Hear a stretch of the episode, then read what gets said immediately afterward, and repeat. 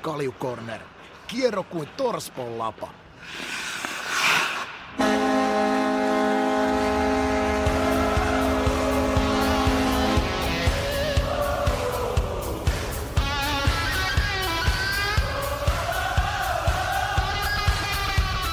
Kaljukornerin jakso numero 69 käyntiin tästä se lähtee. Kesä on nyt Ika meidän osalta virallisesti taputeltu ja mahtavia vieraita, vieraita ollut tässä pitkin kesä ja kiitos siitä tietenkin vieraille. Hyvä setti ollaan saatu tehtyä. Sarjat pärähtelee nyt tässä käyntiin, niin päästään nyt vähän katsomaan, että minkälaisia pohjia me ollaan sinne pitkin runkosarjoihin täällä itsellemme saatu rakenneltua. Ika, onko sun sellainen fiilis, että me oltaisiin nyt ainakin henkisesti ja fyysisesti valmiina tähän syksyn koitokseen? No kyllä tässä on kotiläksyjä kuule tehty ihan järjetön määrä ja, ja tota, niin kuin yleensäkin aina kun kausi alkaa, niin se on vähän sellainen, että on, on pientä paniikkia ilmassa, on epäröintiä ihan älyttömästi, on mystiikkaa, on ö, tunneskaalaa ö, miinusmerkistä plus, plusmerkkiseen juttuun. Ja sitten niin kuin tämä alku aina tehdään, niin tässä on muuttuvia tekijöitä ihan älytön määrä, niin, niin tähän voi todeta, että tästä eteenpäin niin vastuu siirtyy nyt varsinkin totaalisesti kuulijoille. En kanna vastuuta mistään, mitä tuun niin, tykittämään. niin eli tämä on, tämä on niin sekasta aikaa, että kaikki vielä vähän hakee huomioon. Tässä kohtaa tätä, tätä orakkeli ei kannata uskoa.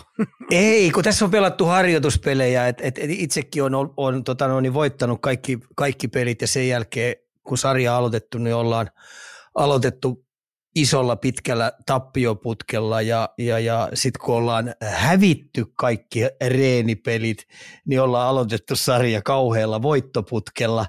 Niin tämä ensimmäisen voiton ottaminen, niin sillä sillä on valtava merkitys, että miten se lähtee siitä sitten rullaamaan. Ja, ja sitten tämmöinen loukkaantumistilanne jo tässä vaiheessa, ketjujen kemiat, kuka on pistänyt ylivoimaa kuntoon, kuka on ehkä älynnyt altavasta ja sen tehdä, saa ison edun, maalivahtipeli ja sitten jos yhtäkkiä löytyykin jollain jouk- joukkueella jotain au- aukkoja vielä rosterissa, niin muuttuu tosi kovaa tahtia. Ja ensimmäinen kymmenen kierrosta, niin mä oon aina laskenut siihen, että sen jälkeen voi tehdä jo aika hyviäkin johtopäätöksiä. Et, et, et, niin kuin tämä munkin tämmöinen tämä arvuuttelu sijoituksista, runkosarjasijoituksia, mitä ne tässä on, niin kuule, Juusa, me tullaan muuttamaan, tai minä ainakin tulen muuttamaan sitä varmasti tässä matkan varrella. Ja sen takiahan minä olen saanut äh, haukkuma-nimen myös äh, Tuuliviiri. Ja pelaan, pelaan monessa eri jengissä aina. Kyllähän se, kyllähän se tässä niin vuosien varrella on huomannut, että sullakin se takki välillä kääntyy. Eli tämä on nyt sitä aikaa tietyllä tavalla, että, että kysymys ei ole siitä, että tullaanko sanoja syömään, vaan se, että kuinka paljon. toi on hyvin muotoiltu. Oliko toi nyt niinku hyvin, hyvin, hyvin niinku tiivistetty? Oli.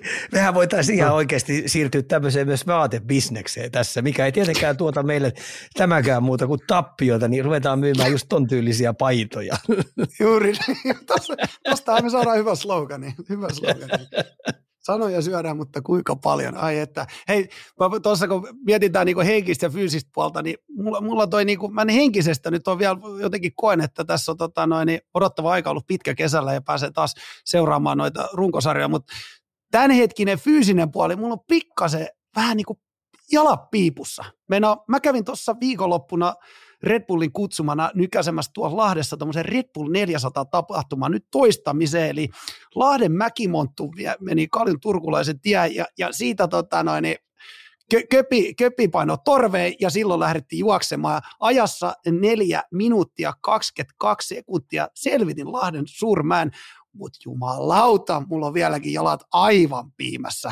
Tuo on aika kuva tuommoinen, hei, miettii 300 metriä siinähän finaalissa juostaa sitten vielä se niin hyppyrimäki Joo. sinne vielä, vielä se loppu, että mähän juoksin vaan niin alastulorinteen tietyllä tavalla ylös, niin se on aika, se, se tuntuu siltä, että 300 metriä tosta noin vaan, mutta jumaan kautta, hei, läht, miten pääsisit sä Ika ylös saakka? No kyllähän sä nyt pääsisit. Kyllä siis tietenkin jos aikaa otetaan, niin, niin ylös meidän pääsee aina, mutta aikaa kun otettaisiin, niin kyllä se aika kauan kestää. Ja näin kun olen Hennalassa armeijani palvellut urheilujoukoissa siellä, niin eh, Lahden Suurmäen rappuset on erittäin tuttuja mulle.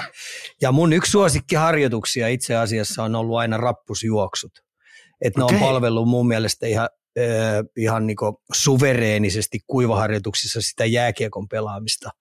Niin, niin ne on ollut mielekkäitä semmoisia luonnetestejä. Muistan sellaisia sarjoja, kun ollaan vedetty kuusi kertaa sinne – siihen hyppyrin nokalle ne rappuset ylös. Mutta tiedätkö mikä siinä on raskainta aina? No? No se alaspäin tuleminen. Siis, Jumalauta, siis, hei. Jalat huutaa hoosiannaan, ne tärisee ja sun pitää jollain kostilla alaspäästä. Ei, siis se oli ylivoimaisesti. Siis mullahan, mullahan meni eka sinne ylös tietenkin neljä minuuttia, niin varmaan 20 minuuttia ennen kuin alas. Ja sitten ne oli vielä semmoiset vittumaisen loivat, tiedät, tiedätkö, kato, niin oli niin kuin tarpeeksi, niin kuin, ne on niin loivat ja pitkää askelta, ja kato, ihan kato polvilukosta tulee sieltä. Mulla meni varmaan joku puoli tuntia päästä myös alas sieltä. Et se on ihan täysin totta, allekirjoitan täysin tuohon. Joo, ja äh, stadilaiset ihmiset, jotka tietää paloheinän pururana, se on, se on viisi kilsaa. Niin pappa ruotsalaisen aikana, niin me aina viikko lopetettiin äh, lauantai-aamuna. Käytiin juoksemassa neljä kertaa viisi kilsaa sen puru. Ja sitten jos pappa oli vähän ilkeämmällä päällä, niin käytiin vielä 12 kertaa nousee ne palome, paloheinän se mäki ylös. Semmoista kutosen sarjoa kaksi kappaletta, niin se oli aika semmoinen rapsakka lauantai aamupäivä, kun painettiin menee. Ja eniten mua harmittaa pappa ruotsalaisia aikojen jälkeen se, että mä en koskaan käynyt sitä maratonia juoksemassa. Se kaksi kesää niin pisti pohjat aika hyvin kuntoon. Jumalauta me juostiin, hei. Ajattelen, meillä oli 36 600 veto. 36? Nel, joo, meillä oli sellaisia, semmoisia viik, vi, viikossa, viikossa oli semmoinen yksi päivä, kun vedettiin 36 600 vetoa. 44 400 vetoa. Ja me juostiin siinä äh, Nuudesöödi, ja tässä ei ole ihan oikeasti ihmiset mitään väriä. No, ei mitään, niin. niin, että tässä on nämä äh, sarja, äh, harjoitusohjelmat on vielä esimerkiksi Lehdon Marella on, ne on vielä ylhäällä. Niin, tota noin, me juostiin siinä ne 400 vedotkin ja siinä tota noin, Nuudesöödin hallin takana, missä on ne futiskentät, niin me nähtiin kolme futisreeniä siinä, kun meni. Klubi aloitti, sen jälkeen taisi tulla Kiffen ja sen jälkeen tuli Finpa – Futajat katto, kun me painettiin kuuden sarjoja siellä. Se on ihan sairas 600 metrin veto, se on niin mielenvastainen, että ei mitään järkeä. No vedät niitä 36 heitä ja sä tiedät, kuin helvetin kauan ne kestää. No just Joo. sitä. Just. Ja ihmiset ajattelee, että nyt se Lehkonen puhuu taas pää, läpi ja päähän, mutta ihan oikeasti eh, niin, niin, nämä pitää kyllä paikkansa, että se oli hurjaa aikaa se.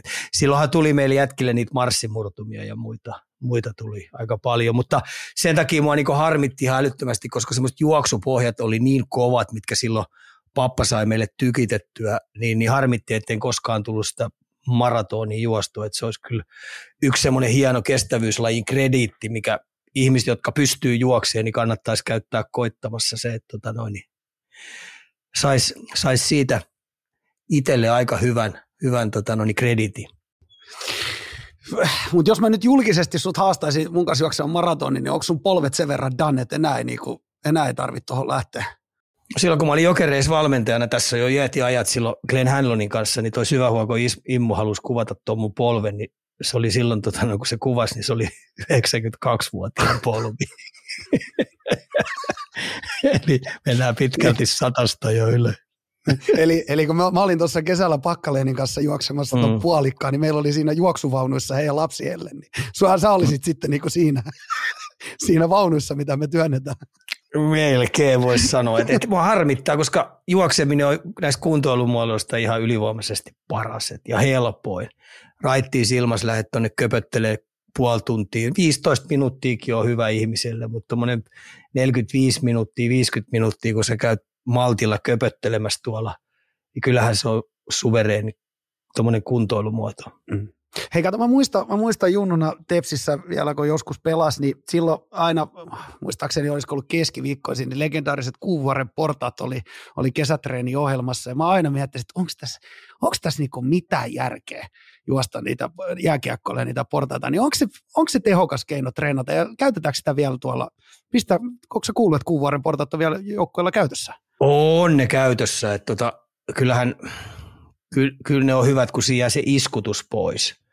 Et esimerkiksi eihän kaikille jääkiekkoille sovi juokseminen alkuunkaan, kun ei yksinkertaisesti juoksutekniikkaa ole. Et se kuluttaa lonkkia tosi paljon, se kuluttaa selkää, se saattaa kuluttaa polveja ja nilkkaa. Ja sitten kun siinä on toinen vielä, että tota, se on lajiteknisesti niin eri kuin luistelu, niin se saattaa rikkoa aika paljon. Mutta nämä, nämä ihmiset, jotka oikeasti teknisesti osaa rennosti juosta, niin se on hyvä, hyvä pohjaa tekevä harjoite. Sen takia esimerkiksi kuuvuoden rappuset ja mäkijuoksut ja mäkihypyt on, on turvallinen muoto harjoitella. Ja itse mä tykkäsin näistä mäkireeneistä vetää mun kaikille e, joukkueille, että se oli semmoinen luonnetesti. Oliko siinä sitten järkeä, että vedetään pik- noin kaksi tuntia mäkeä ylös pienillä mm. palautuksilla, niin ei välttämättä, mutta tota noin, niin yksi, minkä mä ajattelin aina, niin tämmöinen luonne, kovuus ja yhtenäisyys siinä aina kasvaa, että tota noin, niin sä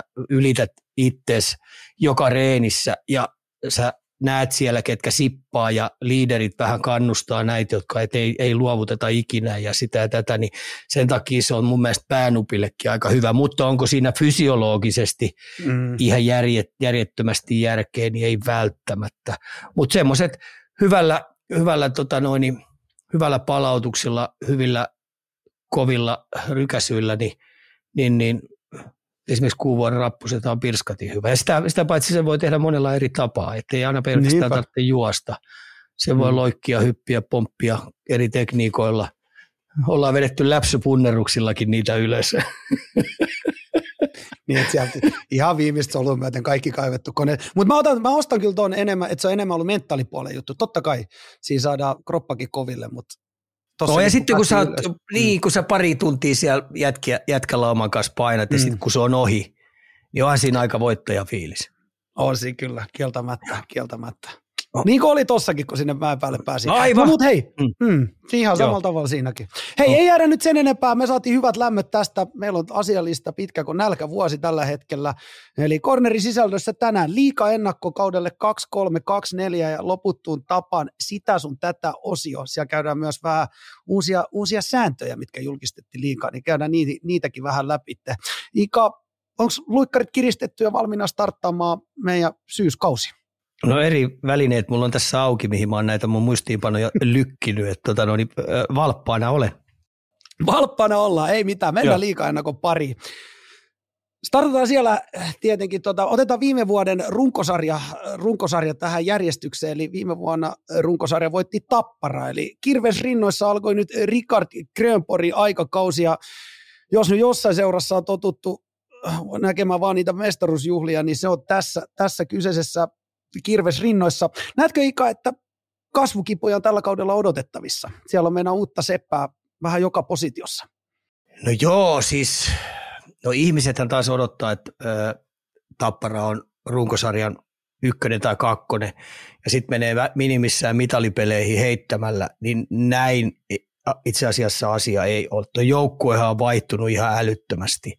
Että jos me tuosta rykästään lähteneet, hei, niin pakistosta Kasimir Jyrkins, Jyrgens, ää, Matuskin, Mikael Seppälä, jonka korjaa, korvaaminen on ihan mahdoton. Luonne pelaaja, effortin antaja joukkueelle, oikein kunnon soturi, Ben Thomas. Neljä pakkiin lähtenyt. Ja mun mielestä, no Matias Beckman, joka sinne tuli, niin se on vähän kirjoittamaton kortti, niin Otto Leskinen kyllä jonkun näistä paikkaa. Se on heidän kiekollinen pakki. Ja nyt kun vielä Valtteri Kemiläinenkin on tuossa alkukauden ollut telakalla, niin tuo puolustus on kokenut totaalisen remontin mun mielestä. Ja sitten jos me ajatellaan keskikaistalta lähtenyt Markus Davidson, Jori Lehterä ja Patrick Virta. Otto Somppi ei kyllä Jori Lehterää korvaa. Ja sitten jos pannaan tuolta laituriosastolta, niin Johan äh, Davidson, Ikonen, Kuusela, Merelä, Tiko Ojamäki, Geoff, Geoff Blatt, niin tota, ei nämä, jotka sinne on tullut, niin mä sanoisin, että tuossa on kärsitty 50 pinnaa. Eli nyt Grönbori, Grönborilla on sellainen tilanne ollut, että todennäköisesti se on toimiston puolelle sata kertaa kiltimpi, mitä Rautakorpia ja, ja Tapola, ää, Tapola on ollut. Eli nyt hänen pitäisi pystyä toimistoon tekemään koko aika isoa isoa vaatimusta, että hän haluaa samat pelimerkit, mitä täällä aikaisemminkin valmentajilla on, jotta voidaan tuota peliilmettä muut, niin muuttaa sen suuntaiseksi, kun Tappara haluaa, koska ne halusi ihan totaalisen muutoksen siihen ilmeeseen, millä Tappara on operoinut tähän asti. Niin kyllä se toi vaikeaa tulee olemaan ehdottomasti, mutta siinä on yksi bonuskortti Helianko maalissa. Helianko on mm. ollut näissä, näissä CHL-peleissä niin tosi hyvä, lukuun ottamatta vikaa peliä. Ehkä yksi, kaksi helppoa meni, mutta muuten olisiko vähän väsymystä ollut, olisiko silläkin vähän into ollut pois alkuviehätys, mutta runkosarjassa tulee ryöstämään myös vastapuolelta varmasti voittoja sen takia, koska Tappara muuttaa tuota peliä paljon ja heille tulee ylivoimahyökkäyksiä triplasti enemmän per peli, mitä aikaisempina vuosina. Se on ihan saletti. Ja mä en näe sitä ongelmana, että mä en ymmärrä, että minkä takia Suomessa pelätään ihan helvetisti sitä, että annetaan ylivoimahyökkäyksiä omiin. Koska sehän on paras tapa matemaattisesti kääntää peli todella nopeasti toiseen suuntaan, koska sä saat aina, kun sä tuut täysin alas, niin sä saat eh, pienen edun – huonosti organisoitua hyökkäävää joukkuetta vastaan, niin, niin, niin siihen toiseen suuntaan sen ylivoimamahdollisuuden. Hmm. Eli onko vähän, onko vähän liikaa niin kuin yhden, vaaramerkkejä löytyy, jopa jos nyt tuosta Heljanko kärsii jonkun loukkaantumisen, niin oho, Joo, jos Helianko käyttää, sitten on no oikein kunnolla pulassa. Mutta kyllä mm. mä uskon, että nämä kerää ihan ok pisteitä. Siellä on ihan hyvä, hyvä tota noin, jalkavia kavereita. Ehkä yhden nostaisin vielä et, e, tämmöisen pienen ongelma, tai en tiedä, nähdään mi, mihin tuo jäähysysteemi, kamppailupelaaminen tulee, mutta se on aika, aika tota noin, kevyt painoltaan ja, ja aika pienehkö ö, hyökkäjien osalta varsinkin tuo joukkue. Eli mm. tämmöinen koko fyysisyys, niin, niin, niin, mutta sitten taas toi näyttäisi oleva aika vikkeläjalkainen joukkue. Mutta tota, ei missään nimessä ole top kolme joukkue mun papereissa tällä hetkellä. Miten ylipäätänsä äh, tietyllä tavalla pohjat nyt luodaan tässä, tässä ja ne, mitkä on sinne pelaajat saatu, niin kuinka paljon sitä runkoa pystytään parantamaan kauden aikana pelaajahankinnoilla? Onko se tietyllä tavalla se suurin ja paras ikkuna mennyt jo? Hankkia oikeat pelaajat? Mä mietin niin isossa kuvassa, jos mietitään. No isossa kuvassa tietenkin, kun, jo, isossa kuvassa, kun tässä on Sveitsi etupelles, etupelles, etupellossa ja sitten tulee mm-hmm. SHL. Sitten on, ei pidä unohtaa sitä Saksaa. Ja tässä oli hauska, kun mä katsoin tuon äh, tämän Belfastin, niillä on 8000 keskiarvo kotihallissa. Hähästys. Englannissa, niin, tota, no, niin mä katsoin, siellä oli aika paljon kanukkeja ja muuta, niin tässä on kuitenkin aika paljon sellaisia joukkueita ja maita tässä välissä ennen Suomea, jotka pystyy maksamaan vielä heillä vaten hyvää liksaa. Kuulema tsekeissäkin pystytään parhaille maksaa ää, reippaasti yli 300 000. Ja sitten kun siellä on 10 pinnan verotus, jossa firman kautta rahoitat sitä, niin, niin, tota noin, niin, niin, niin siinä on aika monta välissä näitä ottajia. Mutta mä kyttäisin näitä AHL-jätkiä, jotka on vähän niin kuin nähnyt sen sarja eikä tule NHLstä saamaan paikkaa. Ja sitten tietenkin toinen kyttäys on, että, että miten tuolla SHL, että jos, jos siellä joku ei sovi jonkun valmentajien lärvitauluun, niin, niin sieltä saattaisi joku kala löytyä. Mutta tota, varmasti osalla joukkueella ja varmasti Tapparalla pitääkin olla katseet vielä hankinnoissa. Ja sitten Richard Kronbergilla on kyllä aika hyvät kontaktit tonne, koska se on Euroopassa valmentanut aika paljon ja pitäisi tuntea agenttejakin aika paljon. Toi oli muuten hyvä, hyvä mihin mä, mä yrittäjänä tarttu, otan vielä vähän kiinni. Mä en tota nyt edes tajunnutkaan. Suomessahan, jos sä oot pelaaja, niin sähän joudut ihan verokortilla niin sanotusti tekemään hommia. Jos mä oon oikein ymmärtänyt, niin siellähän kukaan ei firman kautta laskuta. Niin jos ulkomailla pystyy esimerkiksi jonkun firman kautta laskuttaa, niin sehän on ihan helkkarimoinen etu just tuossa 300 tonnin palkassa vaikka tapparasta versus tuolla jossain muualla, niin siinä on kyllä, ei varmaan tarvitse kahta kertaa miettiä periaatteessa. Varmaan niin vetovoimainen tämä liika ei ole siinä kohtaa, että joku, e, Joo, ei, ottaa, joo, on kiva tulla maksaa veroja, että tämä on niin hyvä paikka.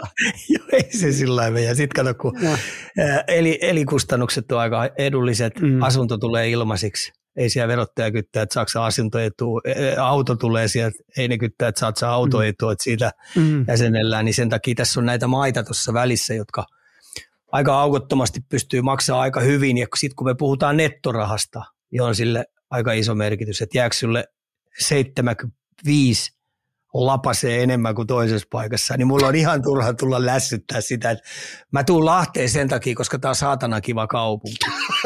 tai tai tota noin, niin mua kiinnostaa nämä, järvet tuolla Jyväskylässä ihan pirskatisti, ja sitten kun täällä on tosi kivoja ihmisiä, tää on yliopistokaupunki, niin päätin tuoda pesueeni kanssa tänne Jyväskylään. Eli kyllä siinä, siinä on ihan sitten jotkut muu jutut. Mitkä sen määrittelee kyllä. Hei, Mitkä sen määrittelee? Just näin. Hei, pelitavallisia juttuja, paljon, paljon on tota, no, niin kysymyksiä Tappara pelitavallisista jutuistakin jo heitetty tässä muutaman pelin jälkeen, niin otatko vähän siihen kiinni?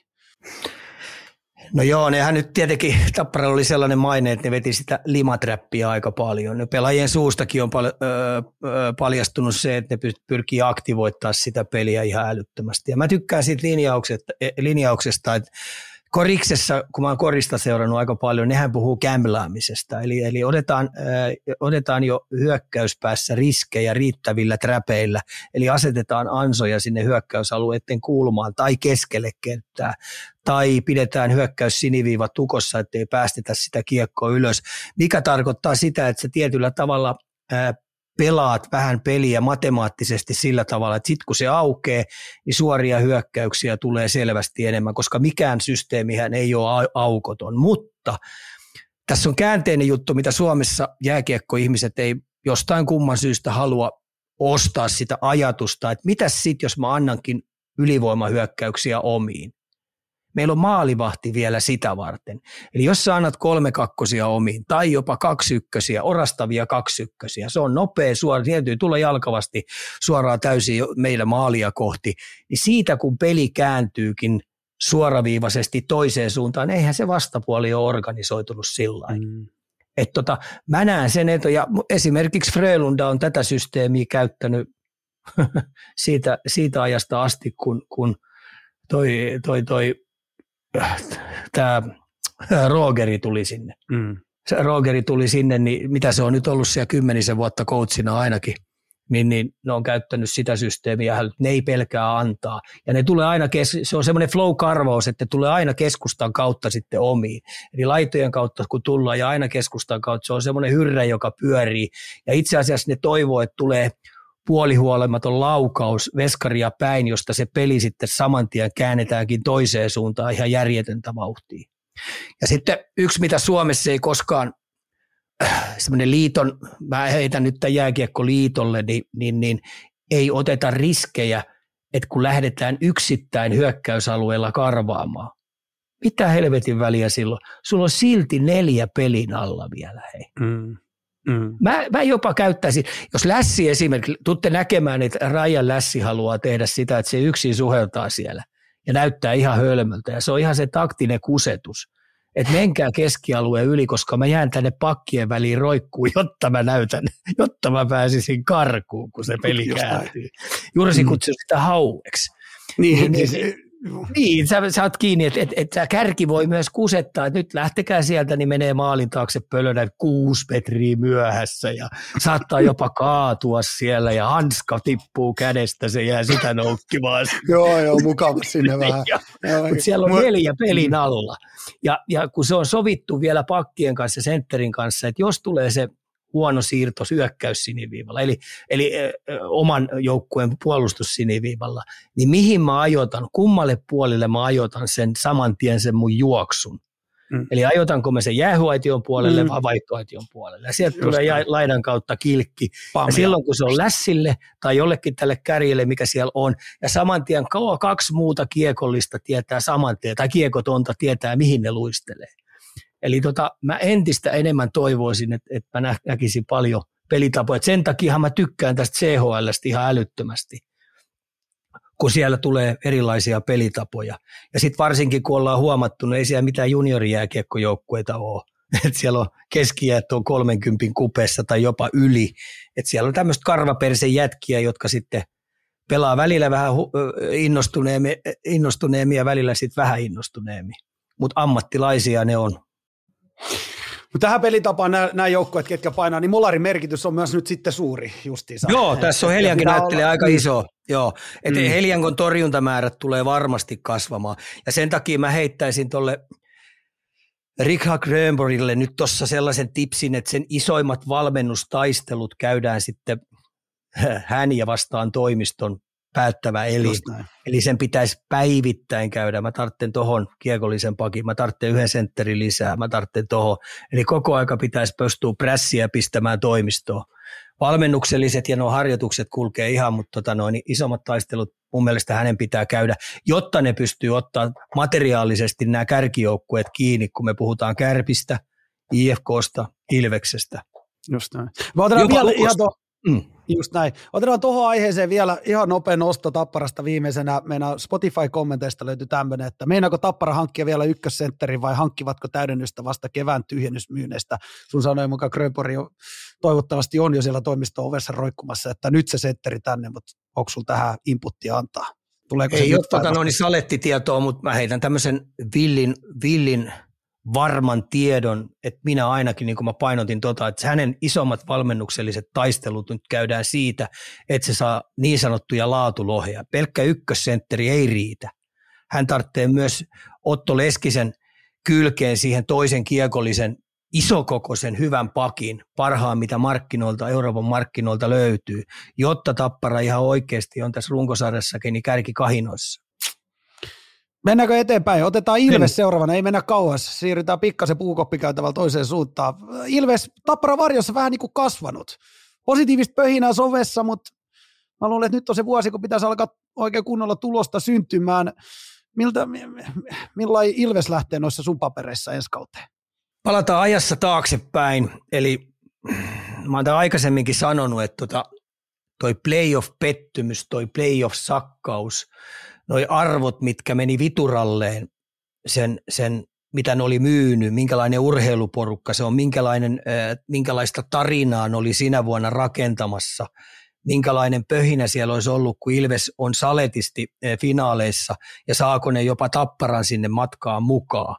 Ja sehän meni vihkoon sen takia, koska osalla pelaajilla ei yksinkertaisesti pää kestänyt sitä, vaan piti viihdehommia lähtee, että se on nyt aika monesta paikasta vahvistettu ja niihin karkeloon osallistuu aika paljon. Ja mun mielestä jos valmentaja ei siitä saanut vihiä, ja vaikka olisi saanutkin vihiä jopa runkosarjan aikana, koska silloinkin mä olin jo saanut, niin kyllä sitten aika laput silmillä on valmennus täytynyt kulkea, niin, niin onko ne antanut sen vaan mennä omalla painolla, ja sitten jos siihen oikeasti sanat noin paljon tasotusta, että siellä käydään käydään kesken playoff-reissu, niin käydään parin, parin päivän rännejä vetämässä ja, ja, ja ottelusarjojen ratkettuna, niin käydään parin päivän rännejä. Niin se on mun mielestä pahinta, mitä sä voit joukkueurheilussa pelikavereille tehdä. Saat vuoden työn, niin sä kuset jätkien muroihin. Se on ihan oikeasti pahinta, mitä voi tehdä. Ja jos, se, jos, se jos, jos ne ei ole saanut käytyä tota oikein kunnolla läpi, putsattuu sitä pöytää ihan tuhannen puhtaaksi, niin, niin jos sinne on jäänyt vielä orastavia arpia sillä jotka pilkottaa, ja sitten kun tuossa tulee ensimmäiset vaikeat jaksot, pieni tappio, orastava putke tai pari paskaa peliä, joku vähän laiskottelee tai koko joukkue, niille tulee ohipeli, niin tota, voi olla, että toi sakkaa sitten vielä kerran. Et se on semmoinen isoimpi semmoinen juttu.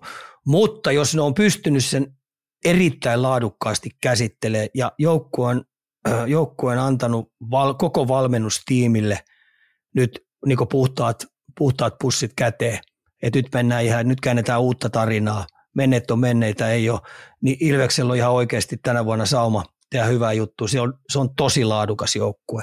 Siinä on pirskati hyviä jätkiä. Eli e, okei, okay, Langhammerin menetys veskarina, niin, niin, niin miten tämä tämä kaksikko, mikä siellä nyt, että pystyykö korvaamaan, ehkä tietynlainen kysymysmerkki – mutta tota, mut, mut, mun mielestä nämä esitykset, mitä ne on CHL näyttänyt, niin, niin, niin tiivis, yhtenäinen, päättäväinen, hyväjalkainen, maalintekovoimaa löytyy, keskikaistaa mun mielestä, jos palve on lähellekään sitä, mitä se oli Suomesta lähtiessään, niin keskikaista näyttäisi mun mielestä hyvältä. Et tota, et, et mun, mun yksi suosikki tietenkin voittaa runkosarja. Eli Ihan paketti on kasassa, kakkonen. mutta Paketti on Paketti- kasassa, mm. joo. Mulla heräsi ihan, ihan sun historia, tota, sä oot pitkään erilaisia joukkoja koutsannut, niin onko, onko sun tullut tämmöistä vastaavaa, että siellä on joku ruvennut vähän, vähän tota noin, niin vetämään ohitte ja sun on tarvinnut tehdä niin sanottu intervention, niin tuleeko jotain esimerkkejä? Mi- millaisen On meillä, sä oot siihen on, niitä, tehnyt? on, vaikka monta, kertaa on runkosarjassa järjestetty sellaisia juttuja, että jätkät lähtee oikein märästi liikkeelle. Mm. Et, et mä saan ne oikein jyvän päällä käytyä ja sitten kun pudotuspelit alkaa, niin, niin, niin pudotuspeleihin saatu käännettyä se sitten sillä lailla, että mitä sitten tarkoittaa. Että et runkosarja on aina runkosarja, mutta sitä aina odottaa, että et, et koko ryhmä oikein hölmöilisi ja sitten se päästään Mm. käymään oikein nätisti läpi.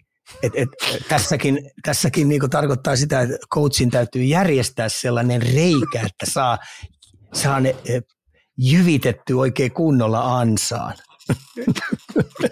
Mä- Mä- Pikkasen naurattaa, että käydään oikein nätisti lävitse.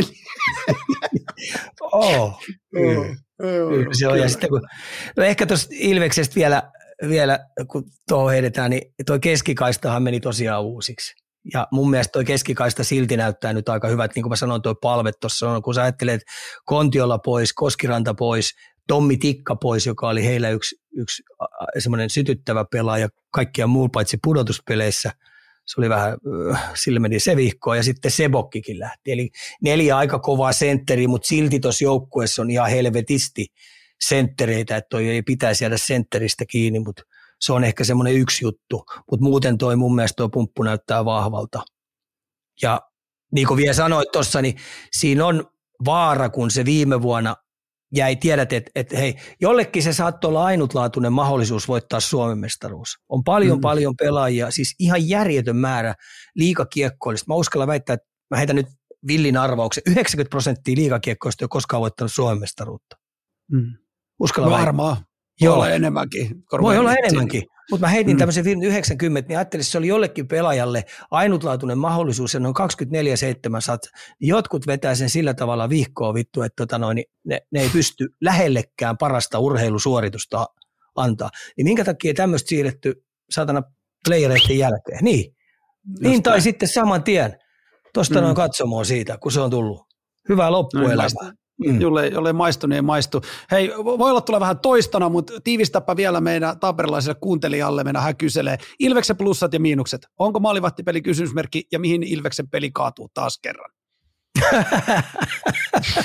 Ilveksen peliin Kaatuu, Ilveksellä on huomaat, niin. Ilveksellä on kuitenkin viirejä katossa ja, ja tota noin, niin mä, mun mielestä tuo materiaali on hyvä ja sitten siinä on vielä sellainen juttu, että et, et tota, jos ne näyttää, että ne tarvitsee jonkin tyylistä pelaajaa, niin Ilves pystyy hankkimaan. Ja nyt tässä on tietenkin tiettyjä loukkaantumisia niille tullut, niin se näyttäisi, että tuo rosteri on riittävän leveäkin kaiken lisäksi. Niin tota, jos se johonkin saattaisi kaatua, niin se kaatuu siihen, että ne rupeaa ylipuolustaa. Ne rupeaa matemaattisesti pelaa ää, nihilististä jääkiekkoa, eli näitä maalin pelejä. Ja silloin kun sä oot koko aika ennakkosuosikki ja pelaat, niin kuin Ilveskin on ennakkosuosikki lähes joka pelissä, sä ennakkosuosikkina pelaat, ja aina kun altavastaja pääsee lähelle 10 minuuttia, tai esimerkiksi viimeistä erää, ja peli on edelleen maalin peli, tai peli on edelleen tasan, niin se viisari rupeaa aina altavastajalle pikkuhiltaa kääntyy. Ja, ja ennakkosuosikille niin paineet vaan kasvaa.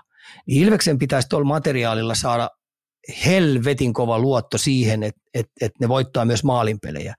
Mutta se iso pelko siinä on, että se menee ylipuolustamiseksi, ylivarovaiseksi. Ne ei uskalla keskialuetta riskillä hyökätä. Että niiden pitäisi luottaa, että jos se peli kääntyy omiin, niin edelleen niillä on riittävästi luonnetta, riittävästi, riittävästi tota noin, asennetta luistella jalkavasti heti pelin alle.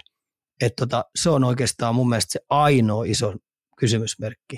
Muuten mä uskon, että erikoistilanne pelaaminen, ylivoima niille tulee kuntoon, alivoima, toi alivoimainen, mitä parhaimmillaan viime vuonna, se systeemi, mitä ne käytti, niin on mun mielestä hyvä. Maaliedustat, molemmat maaliedustat, niin mä tiedän, että ne on satsannut siihen toimintaan tosi paljon. Et, et, se on oikeastaan ainoa.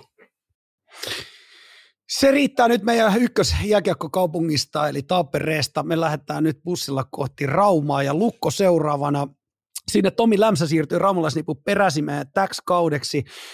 Jollain tavalla nyt hassua turkulaisena tässä nyt ajatella Lukkoa jotenkin niin kuin oikein suurena liikajenginä, mutta niin se vaan on tehtävä, kun hei katsoo, mitä tulosta nekin tekee. Tulosta varmaan hei odotetaan taas Raumalla, mutta mihin rahketika sun paperissa nyt alustavasti riittää? No joo, tämä on nyt sitten, Lämsähän on iso kysymysmerkki. Iso kysymysmerkki, että se ei jokereita aikoinaan saanut vietyä edes pudotus, ei tämän ottelusarjaakaan voittaa Lukos. Sitten se meni kuitenkin Venäjälle, mistä se sitten viimeinen tämmöinen, kun median kanssa hän kanssa operoi aika paljon, niin siitä pääsee mun mielestä vähän sammakoita suustaan, niin se ilmoitti, että KHL oli, opetti hänelle tosi paljon, koska se on niin rehellinen sarja. Anteeksi. Joo. mä, olin, Joo. mä olin, eli mitä helvettiä. Sillä tarkoitetaan rehellisyyttä, että käytellään kaiken näköisiä lääkkeitä ja myrkkyjä ja dopingia ja, ja, ja verinsiirtoja ja, ja, ja vedetään kaiken näköistä, mitä löytyy ja laajotaan tuomareita ja uhkaillaan, kiristetään ja tota, niin mä, mulla on vähän eri käsitys no. kyllä, mutta tota, no, niin, kova kouluhan silloin ollut ja hän siellä selvisi ja ilmeisesti hän halusi valmentaa Venäjällä ja jätti sinne tosi hyvä puumerkki, tuli ihmisten kanssa toimeen, mutta se, että minkälaista peliä nyt Lukko pelaa, niin CHL-pelit, kun mä oon tässä katsonut, niin mä oon nähnyt erittäin raikkaan tapahtuman Sveitsissä. Kaikki toimi. Oli ihan ratiritin rallaa. Sveitsin pojat ei, ei, ei saanut lukon poikia kiinni ja sitten kun tullaan kotiin, hävitään tennislukemi kuusi omppu. ei napannut ollenkaan. Mm. Eli onhan siellä paljon, siis tosi paljon tekemistä. Että tota, Tämä joukkue kuitenkin tietyllä tavallaan vaihtuu aika paljon mun mielestä mm. vaihtui niin kuin mm, pelaajatyypit vähän vaihtui. Jos ajattelet Andre Hakunen, Jere Karjalainen, Josh Kessner niin kuin laitureina poistui ja ne korvataan sitten Pontus Westerholmille ja Tuukka Tieksolalla. Mm. Niin tota, mm. ei ihan saada. Mutta sitten taas, jos me ajatellaan keskikaista tuosta noin äh, Päivärintä, Otto Somppi ja Antti Saarela, jotka mun mielestä Antti Saarela kauheasti keskellä kauheasti pelannut – niin, niin, niin sitten siinä on sitten kuitenkin tullut Brian Burke ja Patrick Westerholm. Niin ne on kyllä aika hyviä. Sitten siellä on omasta takaakin pari sentteriä. Et ehkä tämä Thomas Gregoren, Gregoren lähteminen on se isoin. Että Tarmo Reunaselle jää tosi iso ruutu olla se kiekollinen ykköshevonen. Ja sitten säkin tunnet Tarmo, Tarmo Reunasta sen verran, että tota, se on vähän luonne on sellainen, että tänään on mm. hyvä päivä ja sitten sit kun se huono päivä on, niin sitten se on oikeasti niin huono päivä. Mieluummin tietyllä tavalla ottaa ton, ton tasaisuuden löytäminen. Mm. Juu, mäkin Ei, otan niin, kyllä mielellään niin, sellainen, että on haippi, haipit tuossa. Mm. Joo, mutta tota, Taren tässä tapauksessa, mitä se nyt lukkoo, kun se joutuu olemaan siellä se ykkös pelin tekijä, ykkös YV-jätkä, niin Lukon menestymisen kannalta niin sen pitäisi saada nämä hyvät päivät olemaan kymmenestä kahdeksan. Ja sitten voi olla kaksi vähän huonompaa ja sitten on vaan lämsän, tai sanotaan Epi Hämäläisen tehtävä huomata, että jaa, tänään on nyt tare, tollainen päivä, yksi näistä kymmenestä pelistä, tämmöinen vähän huonompi päivä, niin antaa sille vähän vähemmän peliaikaa, koska se saattaa munisia sen koko peliin. Mutta tota, silloin kun hei Tare on lyönnissä, mä näin tuossa yhden pelin, kun tinttasi 2 plus 2, ei saanut sitä lassulla kiinni, se oli ihan päällikkö. Kaikki tuntuu, että se on hauska veijari. Että et itsekin on nähnyt noin jäillä, niin siellä, tai siis jäillä ja harjoituksissa, kun ollaan jäällä ollut ja nähty, niin tosiaan niin siellä tapahtuu samoja juttuja hänelle jäällä. Et ehkä hän pystyisi sitä omaan tekemistään parantaa se, että hän ei sallisi itselle yhtään huonoa harjoituspäivää edes on sitten jääharjoitukset kysymys tai on sitten fysiikkareenistä, on, on, on, on huoltavista harjoituksissa, niin se vetäisi aina tapissa. Niin todennäköisesti se palvelisi häntä, että se haluaisi olla se the great one niissä harjoituksissakin. M- mites, jos mä mietin, kun Niin, no sitten hei, veskarit, hei, mm. veskarit, mm. veskarista vielä, hei. Että tota, toihan tuli toi Lebedebe, mikä lie HPKsta tuli sinne ykköstä Daniel – IFK kasvatti, niin pystyykö se sen tuon Chakidulin öö, tota noin, Chucky Do Believe, mikä lie äijä. Mä en osaa näitä, mutta näitä kaiken näköistä, kun huomannut. Mulla näitä, eli, mutta pystyykö se korjaamaan, korvaamaan sen? Mutta ainakin noissa reenipeleissä on ollut hyvä. Ja sitten tässä on tämä Samuel Harvey, joka on nikkari. Niin se ei nyt tässä kotipelissä viimeisessä kenraaliharjoituksessa saanut sitten koppei kiinni. niin, niin ottaako se häneltä sitten aikaansa? Mutta tota, sanotaanko näin Lukosta, että mä odotan, että Lukko pärjää tänä vuonna. Sillä on hyvä, hyviä jätkiä paljon. Mites, mites kun puhut tuosta kymmenen ottelua, että se eka kyppi, niin kuinka, kuinka tärkeä niiden eka kymmenen ottelun merkitys on Lukolle tässä? No ennen kaikkea joukkueen silmissä niin, niin, niin lämsää punnitaan, punnitaan että, että kymmenellä pelillä, jos sanotaan, että ne seitsemän voittaa, niin tota, se saa työrauhan. Mutta heti jos me mennään siihen 50-50, niin, niin kaupungin paine kohdistuu lämsään ja sitten pelaajat rupeaa entistä enemmän katsoa lämsää, miten se reagoi, millä tavalla. Ja sitten tietenkin mä oon äärimmäisen kiinnostunut myös siitä, että millä pelitavalla ne tulee pelaa. Että jos ne pelaa lähellekkäin sitä, mitä kaksikymppiset pelas, niin sitten ei ne ole edes kahdeksan joukossa. Ne putoaa sinne kahdeksan alapuolelle. Jos ne rupeaa sitä nihilististä höpö, höpö pelaa, niin, niin ei, ei sitten ole. Et, et, et toi millä tavalla esimerkiksi raikkaasti ne hyökkäys, raikkaasti ne karvas, raikkaasti ne puolusti omalla alueella Sveitsissä, niin, tota noin, niin sitä pelaajat tykkää tehdä. Mutta tämä on mielenkiintoinen, että tämä ensimmäinen kymmenen peli myös näyttää sen, että mikä tulee olemaan se pelitapa, se systeemi, se identiteetti, mitä ne hapuilee. Ja siinä on, mä uskalla väittää, että siinä on myös Saastetin Kalle on aika vahvasti siinä tekemisessä mukana. Kymmenen pelin jälkeen ollaan täälläkin läpimässä Officessa paljon viisaampia. Hei, otetaan toinen valopilkku. Jos Ilves oli pöhinällä ja, ja, ja semmoisella, ainakin mitä tämmöisen lätkä keskikuluttaja silmi osui, niin hyvä ja positiivinen pöhinä, niin niin oli myös kuule hei Lahdessa. Peli kans. Miten sä nyt näet, että jatkuuko pelikaanien lentokeli tulevalla kaudella vai onko kuuluisa pelikaani turbiinissa? Tota, Mä taidan nyt olla ainoa ihminen, joka menee vastarantaa kaikkia muita ihmisiä. Että kyllä Pekko Pelikaani siivet ei nyt tule niin läpyttää niin innokkaasti kuin aikaisemmat pari vuotta. Et tota, niin, tämä on hyvin. Nyt Les Pelikaani turbiini. Hei. Nyt Les Pelikaani turbiini. Katsotaan, saadaanko tämä syödä tuossa jossain kohtaa tämä. Okei, Pelikaani on turbiinissa. Mikä takia? Tot, öö, ennakkosuosikin paineet. Koko Suomi on asettanut ne tämmöiseksi johtavaksi pelaamiseksi, johtava jääkiekko. Heillä oli hieno tarina. No, muistaakseni kuka oli hopealla kolme vuotta sitten SM-liigassa? Olisiko halunnut TPS? Eli lisäkäydet vuosta. Eihän, Ei. eihän niinku urheilussa muisteta kuin voittajat. Ja eihän niillä ollut tapparaa vastaan sit eh, palahiventäkään. Ja sitten kaiken lisäksi niin kävi ihan järjetön munkki tuli Ilves vastaan ja Ilveksellä oli nämä omat hölvöinyt. Ja te pitää muistaa se, että ne hävisi Kalpan tai voitti Kalpan Game 7, eli kotiedun turvin. Vieraspelit ei ollut kauheita rällätystä, ne oli aika vaikeuksissa. Ja tämä joukkue, niin tästä on lähtenyt nämä ilon tekijät. Jos mä ajatellaan Iikka Kangasniemi, Tyler Kelleher, aivan loistava pelaaja.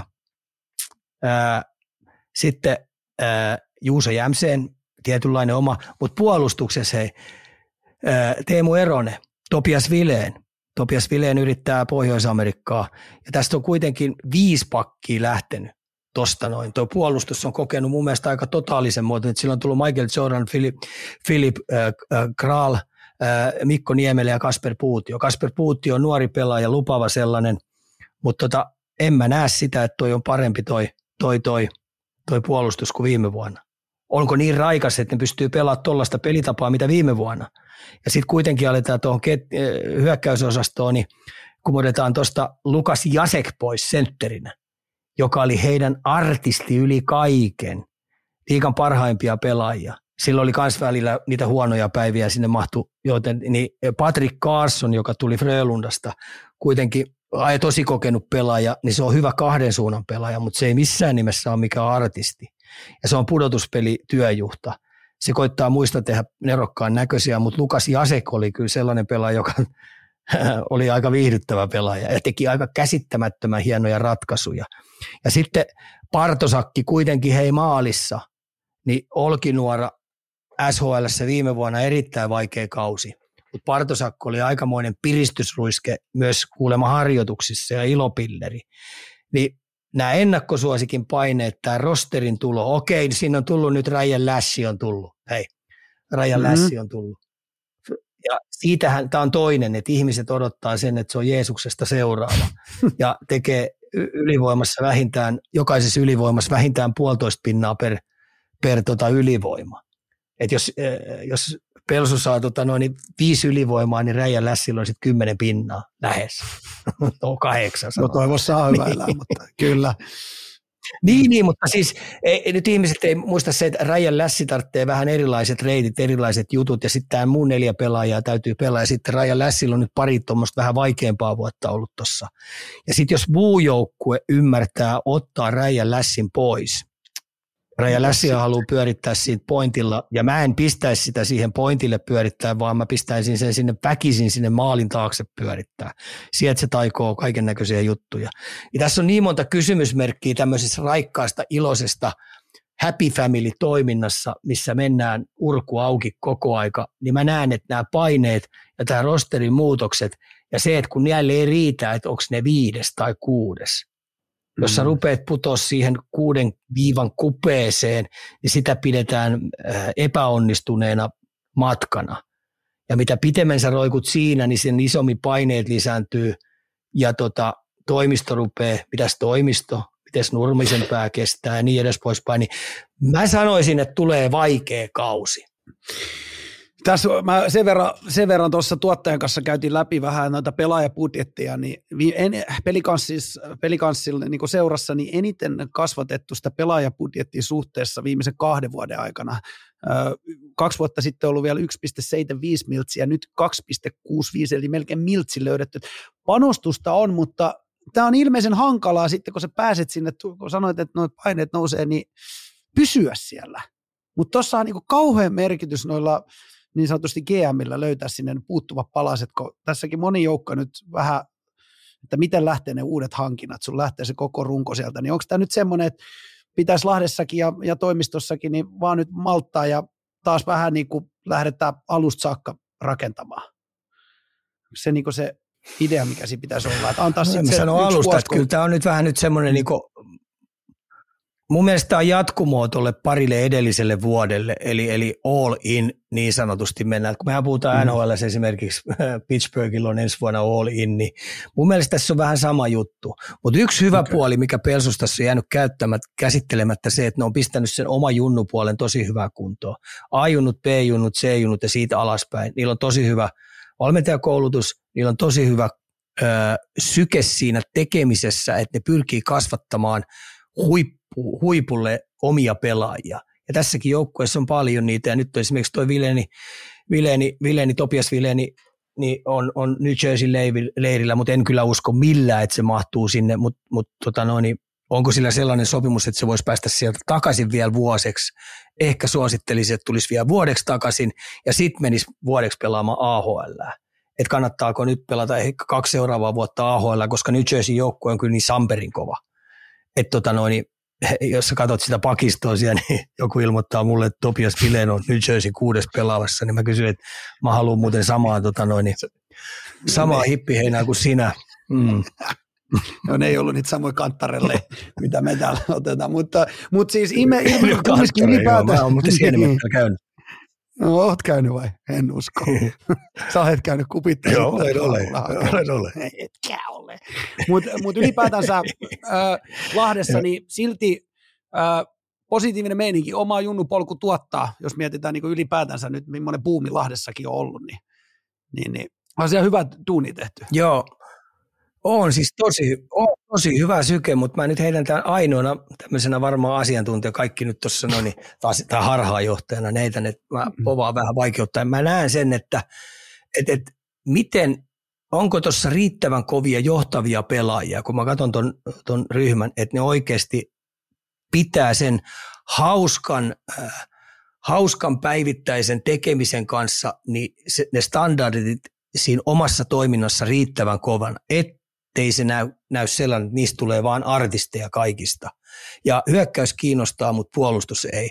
Ja sitten kun osa haluaa vaan hyökätä, osa ei kiinnosta puolustus, niin miten ne saa vihellettyä sen poik- poikkeet, että kaikki tekee kaikkia hommia.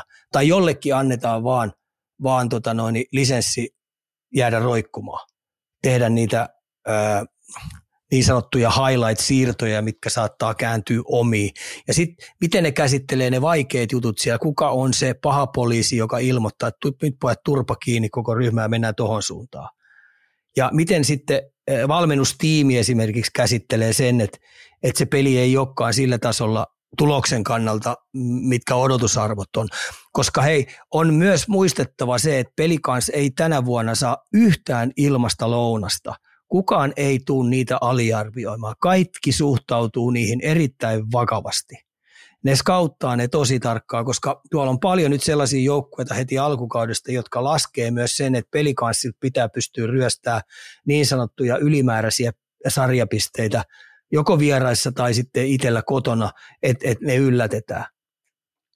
Et tota, mä näen tämän tällä tavalla me nähdään se tulevaisuudessa, että oliko tämä oikea tämä, tämä. Hyvä, että joku on myös noista meistä, meidän eri asiantuntijoista niin pikkasen tota, noin, eri suunnilla. Saadaan hyvä keskustelu näistäkin aikaa varmasti jatkossa. Hei, Kalakukko jengi, mitä mä nyt olen sua kaksi vuotta tässä kuunnellut, niin Kalpalla tuntuu semmoinen eri, erityinen paikka olla suukin sydämessä. Viime vuonna runkosarja viides, uusi, uusi vuosi, uudet kujet omasta U20-joukkoista, päävalmentaja Petri Karjalainen. Mitäs me ollaan Kuopiosta sinne sun vihkoon raapusteltu? Tämä on mun musta hevonen. Niin kuin tuossa Pelsuun käsiteltiin, niin ne oli lähellä pistää pelikanssin lauluun. Meni kuitenkin seiskapeliin. Et mun mielestä, mun mielestä se joukkue oli jo viime vuonna valmis voittaa, voittaa tota, toi ensimmäinen pudotuspelikierro ja mennä mitalipeleihin. Mutta mä sanon, että siellä, siellä tapahtui varmaan vähän panikointia jopa penkin päässäkin tietyllä tavalla. Että tota, ei osattu ihan käsi, koska sieltä tuli vähän hölmöjä vieraspelijuttuja. Se oli vähän kuriton vieraissa. Tuli jäähyjä, tuli ulosajoja. Niin lähti vähän niin kuin laukalle se ja ne maksoi siitä sitten, että ne lähti aikaiselle kesälomalle. Siellä on hyvin nuoria pelaajia. Se ei ole paljon – paljon niin muuttunut. Nehän ei menettänyt, Veskari Robin Räm lähti pois, sitten Kasper Puutio, Joona, Joona Riekkinen, siinä on kuitenkin kaksi aika hyvää pakkia, mutta mun mielestä ne sai aika hyvin korvattu Aleksi Erorinne ja Philip Forsblund. Mä saattaisin uskoa, että tuo Philip Forsblund on tänä vuonna ihan hyvä. Ja hyökkäykseen ei hankkinut ketään, vaikka niitä lähti Mark Kurtz, Max Kurtz, Kai Kantola ja Juuso Könönen on pois siitä, niin ne ei hankkineet sinne vielä mitään isompaa juttua sinne. Et tota, se on hyvä joukkue, taitava joukkue. Ja tosiaan niin kuin sanoin, niin tämmöinen kalpaa mun musta, musta hevonen. Siinä on kiekollista osaamista, niillä on tietty pelitapa. Se karjalainen on nähnyt, miten ne on pelannut, minkälaisia vahvuuksia niillä polkukoneilla on, minkälaisia taito, taito-osioita niillä on millä tavalla hän haluaa, että ne puolustaa, koska yksi ongelma niillä oli ruokosa, runkosarjassa oma alueen puolustuspelaaminen ja samoin vähän vajaavaista oli hyökkäysalueen maaliedusta toiminta – että tota, niihin kun tulee parannusta, plussit tietenkin, niin jos ne saisi siihen ylivoimaan sellaisen jutun, että se olisi oikeasti uhka. Ja mä tykkään tuosta valmennustiimistä, että siinä on Petri Karjalainen ja sitten on Jukka Hentunen. Mä Jukka Hentusen kanssa on useita vuosia päästiin tekemään, tekemään toimintaa ja mun yksi suosikki pelaajista kautta erittäin rauhallinen, pelaajaystävällinen. Mä uskon, että tuo kaksikko on – kaksikko siellä penkin päässä nyt tolle joukkueelle, kun siinä on tullut niin paljon vaihdosta, niin se pystyy rauhoittamaan sitä aika paljon ja jää tämmöiset paniikkihetket pienelle. Mun musta hevonen. Sun musta hevonen, onko tuo Ika sun mielestä hyvä, että omasta seurasta nostetaan sieltä valmennusputkesta ylöspäin? No Karjalainenhan ei ole, ei ole kuopiolaisia, että se on sinne okay. ajunnuihin otettiin, maajoukkueputkesta otettiin sisään, sisään että tota noin, niin mun mielestä se on hyvä tapa sillä lailla, että kasvatetaan omista, jos meinataan ihan oikeasti pitää tietty uskottavuus, tietty juttu, tietyt, ö, tietty identiteetti, tietty, tietyt arvot, niin sä näet siinä vieressä, miten se tulee. Ja sitten kun ennen kaikkea, niin kyllä tämmöinen liikan valmentajien palkanmaksukyky koville kokeneille kavereille, niin näyttäisi siltä, että itse asiassa ei ole oikein varaa. Niin paljon parempi sitten marinoida ja masinoida tätä kautta. Et, et valmentajien palkat on käsittääkseni pudonnut aika kovaa vauhtia alaspäin. Mitä tuommoinen, mulla ei mulla mitään käynyt, mitä hyvät valmentajat, mitä huiput Suomessa tienaa liikassa? Pauttiaralla. Alkaako kolmosella vuosi? No kyllä pitää alkaa. Jos mä puhun nää, meidän Ruotsin poika Tapparaan tuli, niin ainakin se pitää olla. Mm. Mm. Sitten varmaan 250 noin kärkikoutsit ja sitten me mennään, on kuullut aika huina, että on nuorempi polvi kyttää noita, kun on vaan 15 liikapaikkaa hei. Ja Mestiksessä mm. ei kukaan valmentaja saa enää tänä päivänä yhtään mitään, että tekee pensarahalla sielläkin hommia. niin, tota noin, niin, niin, niin, aika kova tarve on päästä liikaa esille, niin siellä aika monet on hinnoitellut itsensä alaspäin, että tuossa määrätyt kokeneet coachit mulle sanoivat, että helvetti, kun meidän, meidän määrätty ikäpolvi, kun ajettiin niitä liksoja ylöspäin, niin nyt tämä nuorempi sukupolvi pudotti ne helvetin alas. Sitä ei niin, saada enää kiinni. Joo. Ja siinä on no, se, joo. että jos sä hinnoittelet itsesi niin ihan halvalla sisään, niin tiedätkö mitä se tarkoittaa? No. Sä saat kengänkuvaa aika helvetin helposti perheeseen. Mm. mm sä oot, kun sä oot halpa, jos sä oot siellä 50 pyörimässä, 50 pyörimässä, niin tota, kun esimerkiksi jos mä lasken kaksi millin joukkue, hei oikeasti kahden millin joukkue, niin siinä on 24 pelaajaa, niin keskipalkka on 83 000. 83 ja sitten jos coachi on siinä 55 tonnin 50. No, kyllä se sieltä ei kannata lähteä. Se. joo, siinä ei tarvitse olla pakirit oma. Se on yhtälö. Mutta joo, ymmärrän hyvin. Ymmärrän hyvin. Hei, no mutta se siitä. Sitten varmaan mielenkiintoisimpaa, mitä mä luulen, että täällä live-yleisössäkin jo kovin huudellaan. Meinaan Stadin Kingestä, IFK. Viime kaudella ei turbulenssista ollut puutetta, nousujohteisuutta. O, niin, mitä? Mitä sä olit sanomassa? Helsingin IFK. Helsingin IFK. Helsingin IFK. Helsingin IFK. Helsingin, Helsingin IFK. Stadin Mä IFK. Nousu, niin. Mitä? Niin, just mä sanoin se silloin. joo, joo, joo. Ei, nousujohteisuutta niin. oli. Jo, nousujohteisuutta oli, mutta ei nyt ainakaan voida sanoa, että päästäisiin operoimaan ihan painettomassa tilassa tällä kaudella. Paljon kohdistuu katseita ja jopa ennakkosuosikin asemaa asetellaan kovin Helsinkiin. Onko tämä ikan nyt se kausi? Ei välttämättä. Kyllähän tuossa on isoin kysymysmyrkki mun mielestä on pelitapa. Et miten toi valmennustiimi, miten ne löytää nyt, tietenkin tässä on harjoituksia ja harjoituspelejä ollut, niin miten ne löytää tolle joukkueelle sen optimaalisen pelitavan, huom optimaalisemman pelitavan. Et kun Peltosen Villen täydellisessä maailmassa hän haluaisi, että ne pelaisi erittäin nopeita, nopeita taitavaa tylyä jääkiekkoa, missä otetaan tila, puolustamalla tila ja aika tosi karheasti, rapsakkaasti pois ja sitten hyökätään lyhytsyöttöpelillä – ja valtavalla vauhdilla ja jatkopelit on sillä niin, että ei vastapuoli edes, edes hengittää. Niin tuossa tota, joukkueessa nyt ei välttämättä ole sellaisia pelaajia, jotka pystyy sellaista toimi, toimintaa. Ja tässähän tietenkin, kun me ajatellaan, ihmisten katseethan kiinnittyy nyt tietenkin esimerkiksi Jori Lehterä. E, mä sanoisin, että sen pitäisi saada runkosarjassa huilata. Jori Lehterä. Sitten tietenkin mm. Komarov, mutta Komarovi on, nyt, Komarovi on nyt tietenkin vähän telakalla, saattaa olla neljä kuukautta pois, mutta se onkin pudotuspelipelaaja. Mun mielestä se on ihan hyvä että itse asiassa pois. Tuo joukkueen tehtävä on tossakin tilanteessa niin olla ihan kärkijoukkue tuossa, vaikka Komarovi ei ole siellä. Joonas Rask sama juttu, se on kais kokenut hevonen. Sitten kun me mennään tuohon tohon, tota noin, puolustukseen, niin Ilari Merat ja sitten tuli Petteri Lindbom – tuli tuolta kokeneita sotureita, niin ei heidän tehtävä ole innottaa sitä, sitä joukkuetta painamaan IFK-logolle ilta toisensa jälkeen. No on sen verran kokeneita pelaajia, että niiden pitäisi saada olla tarkkailuasemissa. Niin mun katseet kiinnittyy Jääskä, Koivistoinen, Vesalainen, Nättinen. Ne on sen ikäisiä hei hevosia, sen ikäisiä jätkiä, hyökkäjä-pelaajia, joiden pitäisi olla se, joka illasta toiseen antaa muulle joukkueelle eforttia. On ne jätkät, jotka ihan oikeasti, ne menee sitten vieraisiin tai sitten pelaa kotona, niin ne näyttää, että me ollaan muuten Stadin kingit ja pyyhkii maalaisilla perseen he. Niiden pitää olla. Ja sitten tämä kokeneempi kaarti, mitä siellä on tätä kokenut, niiden pitäisi vähän niin tarkkailla ja vähän säädellä siellä, ettei lähde, ettei lähde ihan lapasesta. Mm-hmm. Ne vähän on so, äh, toppuuttelemassa. Mutta jos kokeneet jätkät tuossa joukkueessa joutuu koko aika ruuvia kääntää, koko aika äh, tehdä sitä tulosta sieltä, niin tota, toi matka vaikeutuu. Ja niin, että nämä junnut saa taas olla tosi ihan oikeasti niin vapaa-matkustajissa. Ne on niin matkustamassa siinä. Ei, ei se sillä lailla mene. Tietenkin tuolla on kuitenkin, Luke Martin on semmoinen yksi pakki, mikä on tullut erittäin mielenkiintoinen. Musta näytti hyvältä hankinnalta, erittäin hyvältä. Nyt tuohon mä voisin tuohon nuoriso-osaltoon vielä, vielä tai Ikosen Joni, joka tuli. Mm. Tuli tota noin, pelikaasseista, niin se olisi, siinä on viisi niin sellaista kokeneempaa tai semmoista nuoren, sopiva ikäistä hyökkääjää.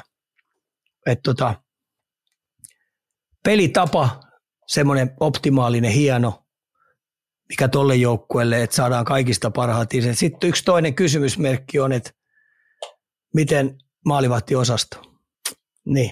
Riittääkö maalivahdella ihan oikeasti, että ne on sarjan top viidessä, kun mun mielestä IFK tarttisi vähintään tuolla lompakolla, millä nekin operoi, ja sitten kun Helsinki on niin kuulemma kiinnostava kaupunki, en tiedä onko enää, sielläkin tapahtuu kaiken näköistä, mutta sen pitäisi olla niin vallottava paikka, että sinne tulee aina parhaat jätkät maaliin. Mutta mut, eli ei tämä nyt niinku mikään läpihuutojuttu ole, että ei täällä nyt vielä kannata, niinku, mullahan tuolla joku seuraaja sanoisi jo, että ei hätää, että tällä kaudella Juuso, niin mä lähetän sulle hifkin paida, että tota, no, niin saat sentään joku voittava joukkue väriä päällensä. Ei tämä läpihuutojuttu tuu ole, ei missään nimessä. Et joukkue, se on tietenkin, harmi oli, että Lepistö, Jus, äh, Lepistö Jussi, kun Lepistö Lepistö, tota noin, niin Lepistö Jussin kanssa, isän kanssa olen pelannut. Eli tota noin, mm-hmm. po, poika Lepistö joutui lopettaa sydänviikojen kanssa. Se olisi ollut myös yksi sellainen kokenut hyvä heppa tuohon.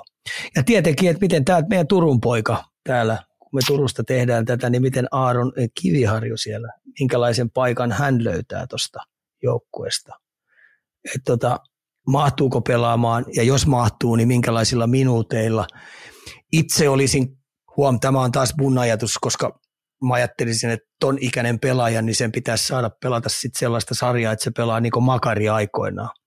Että sehän tuli vasta pudotuspeleihin NHL suoraan. Pudotuspeleissä pelasi junnupeleissä sitä 35 minuuttia ja pelasi ihan välihyökkäjä, keskushyökkäjä, pakki ihan mitä vaan meni siellä ympäri kenttää, niin mä näkisin, että Aaron Kiviharjun pitäisi nyt pelata semmoisia yli 30 minuutin pelejä ihan älyttömästi ja kerätä siihen kokemuspankkiin niin huonoja juttuja, keskitason juttuja kuin hyviäkin juttuja ja löytää semmoinen oma identiteetti, mutta jos se joutuu seiskapakkina tuossa selviytymään koko aika, niin onko se sitten hänelle se kehittävä juttu? Miten ylipäätänsä HIFKI, millainen, millainen paikka se on operoida? Onko siellä kova paine, niin kuin ylipäätänsä HIFKI niin kuin organisaatio? Sä oot puhunut mulle hyvää siitä ja, ja, ja siellä niin otetaan hommat vastaan, vastaan ja, ja, ja näin poispäin, mutta no, onko se vähän tämmöinen niin hifki, mun tulee mieleen täällä, Eka vuosi. Sano, niin kuin täälläkin sanotaan täällä, että hifkiä, tai liikassa hifkiä voitaisiin verrata NHL Edmontoniin. Voiko tämmöisen vetää, että kova, kova paikka. Aika hyvä Mulla, niin. mulla, Mä muistan hyvin sen, koska mä tulin Erka ja Ramin jälkeen sinne. Niin mä muistan sen hyvin, että, että, että kun mun veri Frankki tuli ja silloin se maksoi IFKlle, ne pari vuotta maksoi ihan älyttömästi. Ja silloin oli vähän säästötalkoot menossa ja muuta, niin mun eka vuosi Frankin kanssa oli tosi, tosi helppo ja hyvä. Se opetti nuorta valmentajaa tosi paljon ja taputteli mua. Oli mulle tosi hyvä selkänoja. Katto kaikki harjoit, lähes kaikki harjoitukset katto, antoi palautetta niistä, niin hyvää kuin huonoakin halusi tietää pelitavalliset jutut tosi tarkkaan, halusi tietää, mitä peleissä tapahtuu, mitkä systeemit, millä lähettiin, oli tosi kiinnostunut. Mutta sitten toinen vuosi, to, toista vuosi, niin se oli yhtä, yhtä helvettiä. Iso osa syy oli se, että Fräkki oli lähdössä eläkkeelle ja toi Matikaisen Pena tuli siihen ja se halusi tuoda oman, oman kantonsa siihen juttuun, mutta mehän ei Pentin kanssa tultiin ikinä toimeen, että se oli semmoinen omalainen, että mulla on sen takia aika vaikea arvioida sitä, että mikä se tänä päivänä on, mutta mä näkisin, kun mä oon nyt Peltosen Ville ja Salmelaisen Tomppaa tässä kat- katellut, niin kyllä mä veikkaan, että niillä on aika hyvä tuki ollut tuolta, koska tässä on ollut vaikeita aikoja IFKS. Ne on kaikki noin vaikeatkin jutut on ollut aika helppo perustellakin vielä. Niin mä sanoisin näin, että kyllä IFK kannattaa pitää tuosta kaksikosta kiinni, kun me tullaan aina siihen, että mistä helvettiin sä löydät paremman.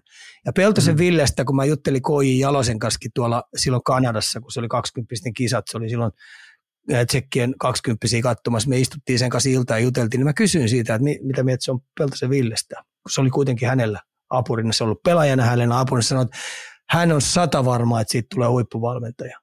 Hän on varma, okay. täysin varma. Että sillä on tietotaito, osaaminen, ymmärrys, taktisen puolet jutut, niin, niin, niin se antoi Kojillekin isoja juttuja. Niin, niin kyllä mä sanoisin näin, että me tullaan aina siihen, että mistä helvettiin löytyy paremmin – parempia jätkiä. Että toi on nyt kuitenkin IFK erittäin vaikea paikka ollut valmentaa. Ja sitten kun siellä on määrättyjä jäänteitäkin vielä jäljellä ja sitten kun toi täytyisi muuttaa vähän, vähän tota noin, niin koko junnu puoltakin siellä parempaa suuntaa ja löytää sen tyylisiä pelaajia vielä tuossa, niin se ei ole niin helppo yhtälö.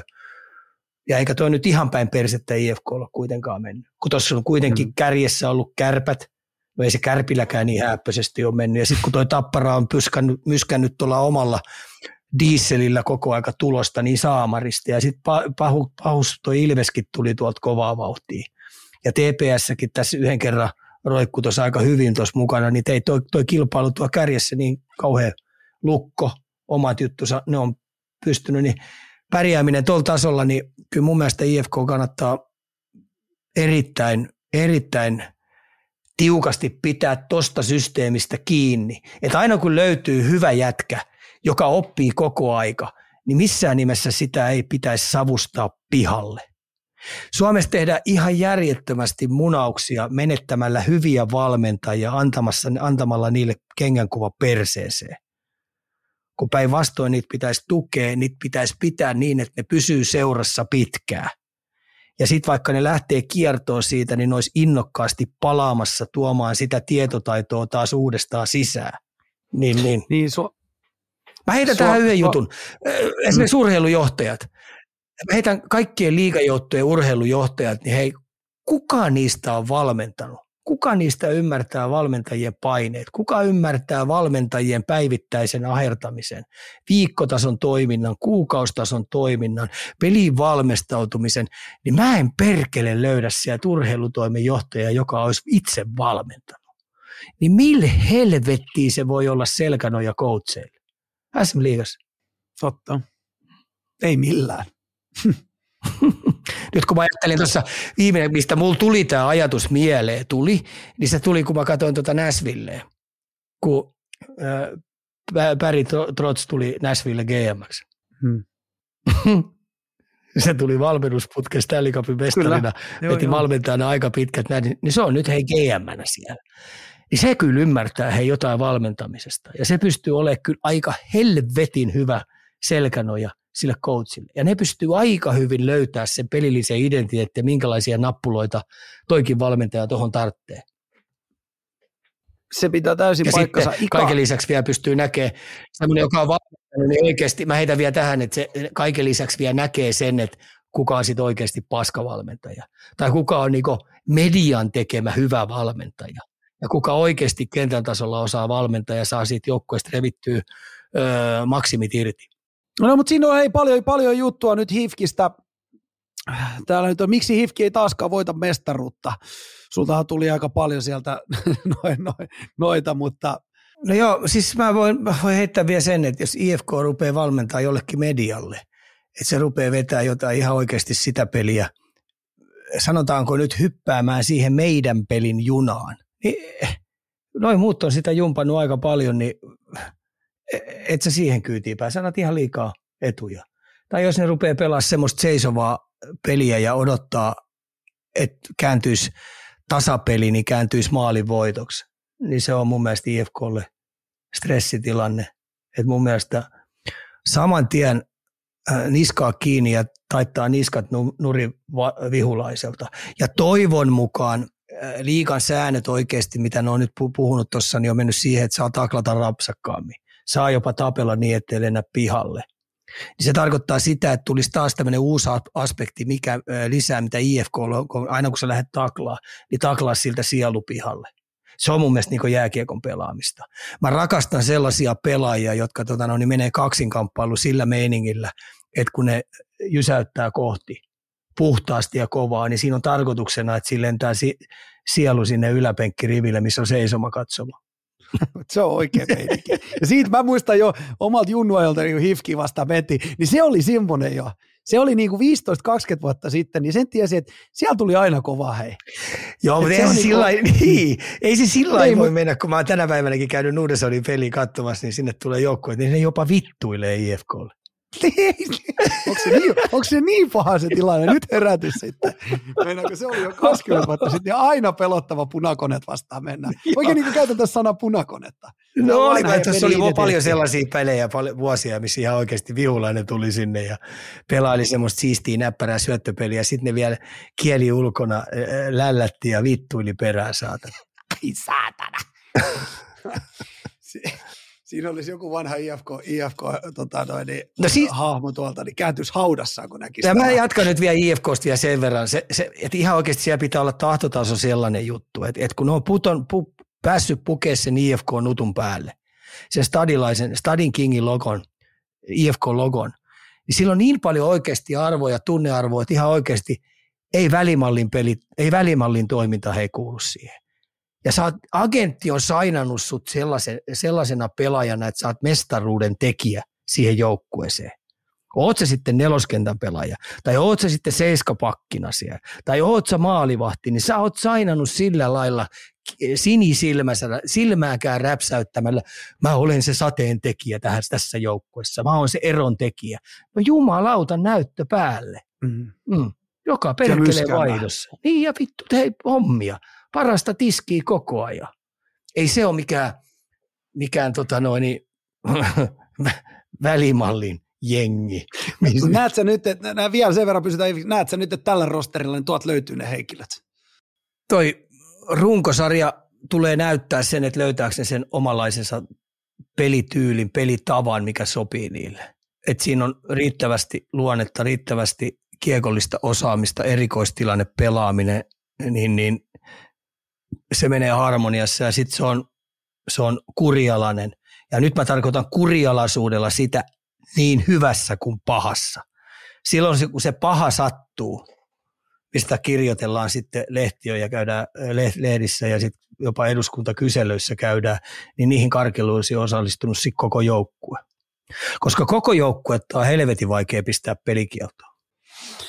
Mä otan tästä vielä viimeisenä yhtä yle, yle, y, joo, se on todella. Mä otan tästä vielä yhden yleisökyssäri tähän näin. Tarviiko Hifkin reagoida Komaromin loukkaantumisen mitenkään? Sä sanoit, että ei haittaa yhtään mitään, että hän on muutenkin tuota playoff-pelaaja, mutta tarviiko siihen nyt sitten? Ei tarvitse, että et Leksa, ei tarvitse paikata. Musta se on itse asiassa saattaa olla jopa onni onnettomuudessa, että tota, no, niin se pääsee olemaan siellä siviilit päällä laadunvalvojana ja katsoo vähän lintuperspektiivistä sitä toimintaa ja antaa sieltä sitten painavaa palautetta välillä, leksamaisia painavia palautetta, ei, ei pojat, ei tätä peliä näin pelata. Kulmiin mennään ensimmäisenä ja hei, siellä lentää kaarnat sitten, kun sinne mennään. Niin tota, se on ihan hyvä. Ja sitten se saa oikeasti kun sillä on pitkä ura kuitenkin Leksalla tuossa, niin toivon mukaan tuo on vielä semmoinen vamma, semmoinen operaatio ollut, että se saa ladattua patterit, saa kuntoututtua itsensä, niin tämä palvelee sitä loppukautta jopa. Mä, ei kannata, ei tarvitse korjata. No mä otan täältä vielä yhden, kun tulee melkein tänne toimistoon saakka. Täällä on kapslokki päällä, tota noin, niin, eh, jihkuu huutaa meille, että Leevi Teissalasta ikalta nopea kommentti. Niin otetaan se nyt tähän vielä. Tämä näyttää kiinnostava jengiä tämä IFK. Niin Leevi Teissala. Vikkelä taitava, nopea.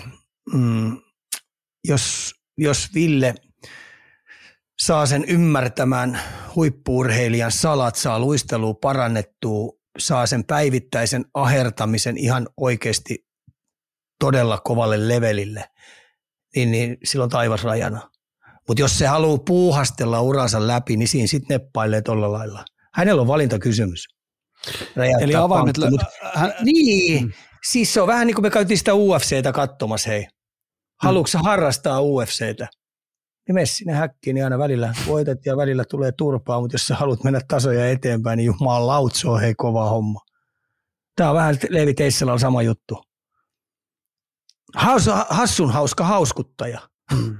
mutta onko hänestä jääkiekon ammattilaiseksi seuraaviin sarjatasoihin? Se Onko hänestä voittava? Niin, se, juu, se riippuu ihan puhtaasti Leevi Teissalasta.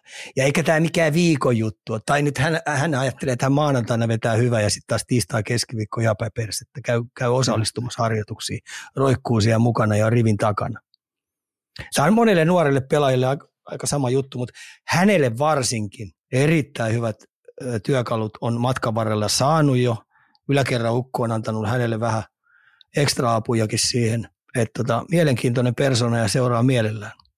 Tässäkin tulee Angol, Angol Lexa, on aika hyvä. Joo, just sanon, että voi kyllä niitä mentoreita myös löytyä, niitä voittamisen niin. mentoreita. Ja jos Lexa istuu, istuu viereen ja ottaa reidistä kiinni eh, karelinmaisesti. Ja nyt on vielä aika vähän kattellakin, mitä se Levi oikein touhuu siellä. Kyllä. Joo. No mutta hei, se nyt IFKsta, siitä riitti juttua Ouluun. Ja tota, hei, Tappara tavoin liika suurimmalla budjetilla paina oululaiset. Viime vuonna sille nopeasti omien laskujen mukaan me laitettiin semmoinen noin 70 rekka-autollista paskaa menemään kohti pohjoista. Ö, ootko sä nyt Ika kesän ja syksyn aikana nähnyt niitä liikkeitä, että Kärpissä kasvot olisi tänä vuonna puhtaat? Kova tahtotaso. Tota, jätetään veskarit pois. Tuossa tietenkin Rapakon taakse lähti pari mokkea, lähti siitä. Niillä on maalivahtityöskentely ollut, maalivahtivalmennus huippuluokka, että siellä on tehty se. Mutta mä sanoisin näin, että kun me lasketaan esimerkiksi puolustajat tästä, niin Ludwig Byström, Mikko Niemelä, Topi Niemelä, Jaakko Niskala, David Rublad. Onko siinä sellaisia pelaajia, joita Oulu jää kaipaa? Ne sai Martin Jandusin, mulle ihan kirjoittamaton konni, ja sitten taas Miikka Koivisto tuli Ruotsista niin, tota, no, niin se on ihan hyvä kiekollinen pakki. Pystyy pelaamaan Marjamäen peli, tietää ihan tasan tarkkaan, mitä se haluaa. Niin tämä vaikka tuosta lähti tuommoinen määrä noita pakkeja, niin ei taida olla yhtään sellaista, jota jäädään kaipaamaan. Ei jäädä. Sitten kuitenkin sitten, kun tuosta laitahyökkäjä osasta lähti Petteri Emalsuen, Otto Karvinen, Ville Leskinen, Tuukka Tieksola, niin onko siinä sellaisia, joita ne oikeasti olisi halunnut pitää? No ei. Joose Antanno ja Trevor, eh, Trevor Minkyonia tuli sinne takaisin tai tuli, tuli vahvistukseksi. Ja sitten Cody Kynik lähti sieltä sentteriosastolla, se ei jostain syystä saanut mitään irti Oulussa, niin sitä ei jakua ja se korvattiin Conor Bunnaman, äh, Bunnaman sellaisen sentterin. Joo. Joo. Niin tota, sekin on mulle täysin kirjoittamaton kortti, mutta tämä on aika tämmöisiä kevyitä siirtoja, mutta noi lähteneiden ryhmittymä ei ole kauhean häppöinen. Ja tota, mä sanoisin näin, että kun mä oon miettinyt kärpistä, mä nostan kärpät mennä aika korkealle, kun me käydään sitten täällä Ja Joo. jos kärpät ihan oikeasti pelaa silloin tällöin, mitä mä oon nyt kuullut ja nähnyt tuossa, että niillä on tarkoituksena myös tunnistaa nopeat lähdöt. Ja niillä on, niillä on sillä lailla, että pelin puolella lähdetään pystyy laituri, eh, laituri parivaljakko auttaa toisiansa repivästi eteenpäin. Pakin puristusluistelu, sentterin puristusluistelu, aina noin neljällä lähdetään saman tien, kun on vähänkin sauma. Ja koitetaan, vaikkei päästä kiekkoon, niin koitetaan siitä saada sitten jatkopaineet. Ja se toisi yhden elementin lisää, mutta kaikki muu vähän silti pysyisi samana.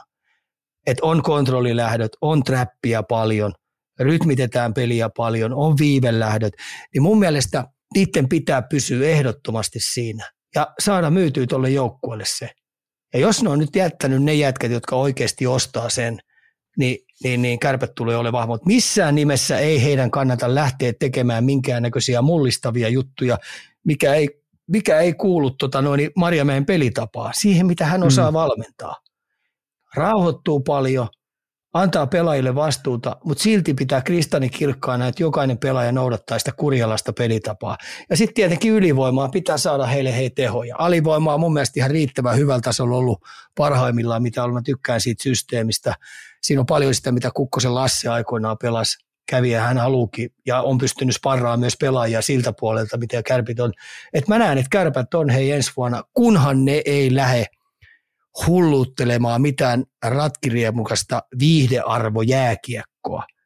viihdyttämään yleisöä, vaan pysyy siinä Marjamäkeläis jääkiekossa ja opettelee taas jälleen kerran sen, missä ne oli parhaimmillaan, voittaa näitä maalin pelejä. Ole helvetin ärsyttävän kärsivällinen ja tehdä se paremmin kuin kukaan muu Suomessa. Siihen heidän valmennusosa, itse asiassa se koko valmennustiimi on sitä tehnyt koko ajan. Mm. Et jos ne meinaa miettiä sitä, että kausi lähtee huonosti, niin sitten niiden pitää kenkiä muuten kaikki sieltä helvettiin. Koko niin, niin. Saamarin niin. valmennustiimi saman tien, kaikki pois, kaikki. Mutta toi valmennustiimi, pysyköön siinä, minkä ne helvetin hyvin osaa. Ja sitten kaiken lisäksi, kun tuossa on vielä hyviä pelaajia paljon, on vähän nuorempaakin verta siellä, jotka on vuoden kokeneempia, niin, niin ei muuta kuin Marjamäki 2.0 käyntiin ja rehvakkaasti, helvetin rehvakkaasti niin sillä ylpeänä pitää siitä omasta identiteetistään kiinni, millä tavalla Marjamäki tässä nyt puolitoista vuotta meni, vaikka sai paskaa tosi paljon. Mm. Ja niin paras lääke, se, niin, niin, siis paras lääkehän on aina tohon, että sä voitat pelit koko ajan. Just näin. Kolme se, pistää, tota, noin, niin se pistää epelöittä sut kiinni. Mutta luotto oman tekemiseen, ei lähdetä muuttaa toimivaa ratkaisua. Mitä muita, näetkö vielä jotain muita kysymysmerkkejä, tuleeko mieleen? Mikä voi kärppien tota, noin, niin tiellä olla, mihin voi kaatua? Jos se edelleen on sitä viime vuoden, että osa jätkistä haluaa pelata omaan pussiin, ihan eri mm. tapa. Ei nauti siitä systeemistä, millä Marjamäki valmentaa, millä tavalla Marjamäki valmennustiimi haluaa, että viisikkona toimitaan. On tämmöistä vähän hitaampaa, verkkasempaa toimintaa.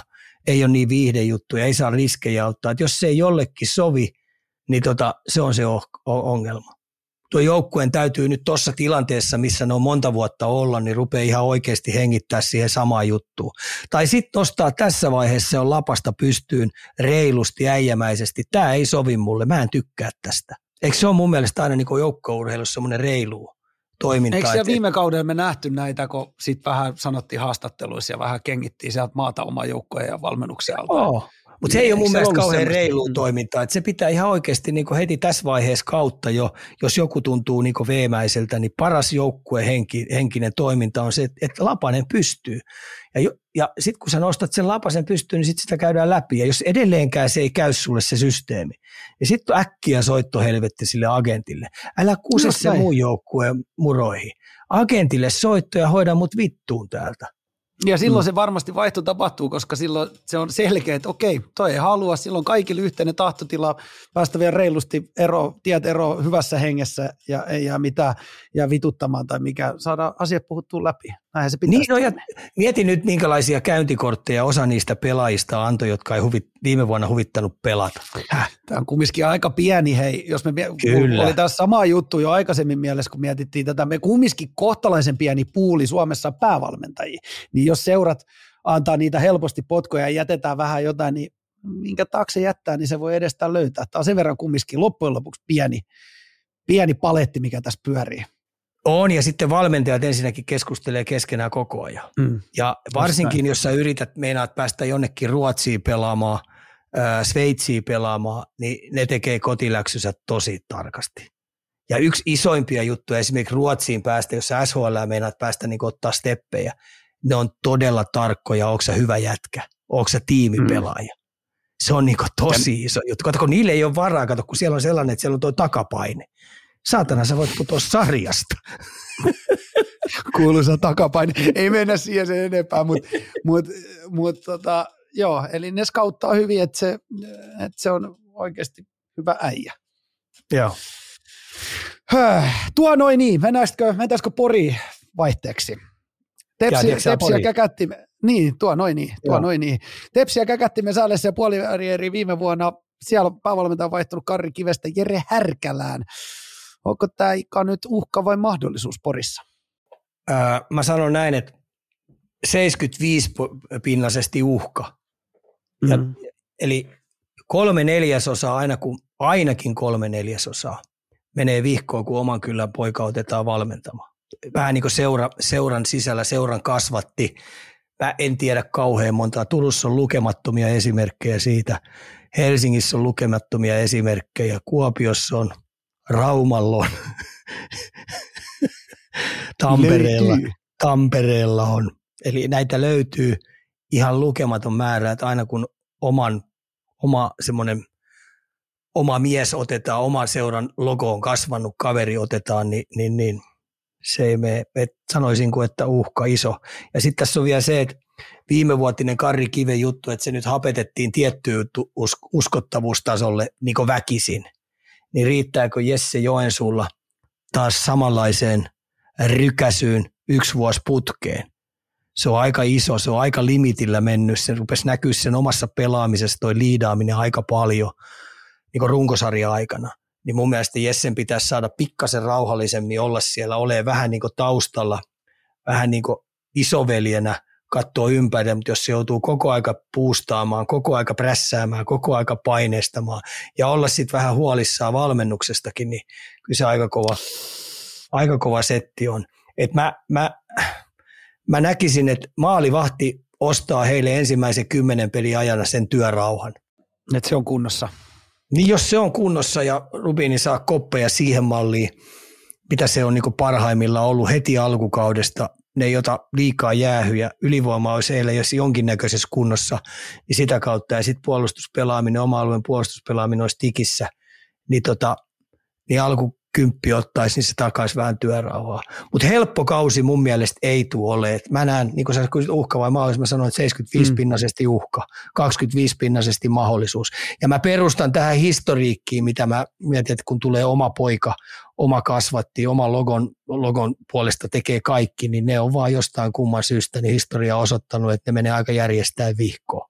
Mm voisi tietyllä tavalla kuvitella, että ei se aina ihan oiskaan olisi, mutta historia puhuu no, mietitään puolestaan. mietitään mm. Ilveksessä esimerkiksi Raipe Helminen, mietitään äh, Valtteri Immonen, Jokerit, Virra, Hantta, mm. Tepsi.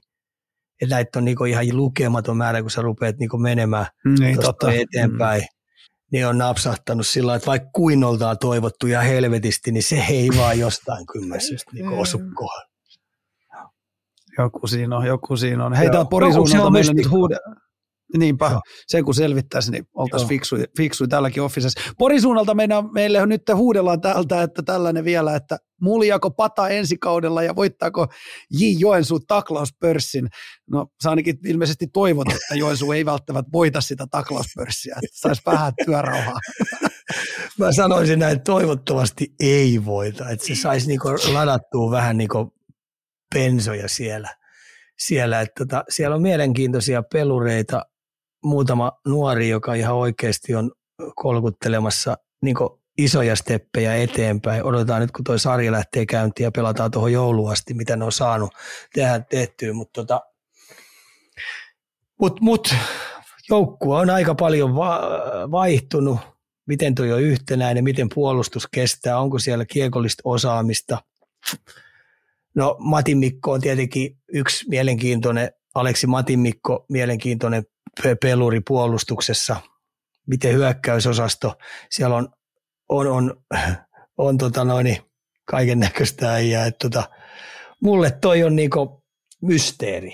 Mä oon kirjoittanut itselleni tällä hetkellä, S on mulle iso mysteeri me nähdään kymmenen pelin jälkeen jotain osviittaa siitä, että mitä se mysteeri on. Hei, tämä, mä otan nyt täältä näin vielä tähän tota, Siin liittyen. Täällä on urheilufani Jaakko kirjoittaa, että Hermanni Viidman Sien apuvalmentajana, Ikalle tuttu kaveri kumminkin. Mitäs, mitäs Viidmanista pystytään tähän heittämään? No joo, se on tietenkin mun kanssa ollut varmaan kymmenen vuotta, kun lasketaan siihen. Se oli junnuna mulla pelaajana pitkään. Se oli mulla aikuisammattilaisena pitkään. Sitten se oli mun valmennustiimissä opettelemassa valmennusta pitkään. Jääkiekko friikki. Tuleeko sieltä apuja?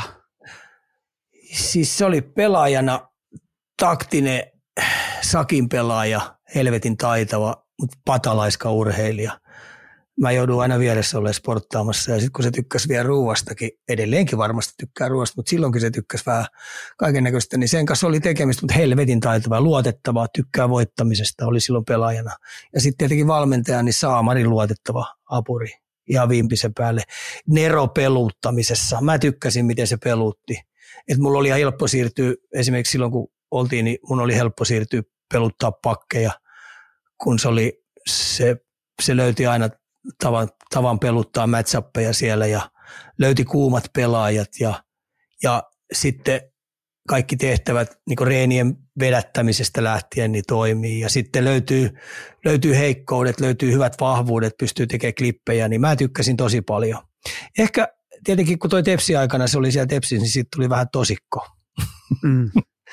niin, eli, eli luotto omaan tekemiseen ja antaa mennä vai lopettaa? Joo, mä tuun, joo, mä, siis se on varmasti hyvä parivaljakko ja, ja mä, on, mä, on, tota, mä, mä tykkäsin, tykkään Hööpistä tosi paljon. Luotettava, viimeiseen asti.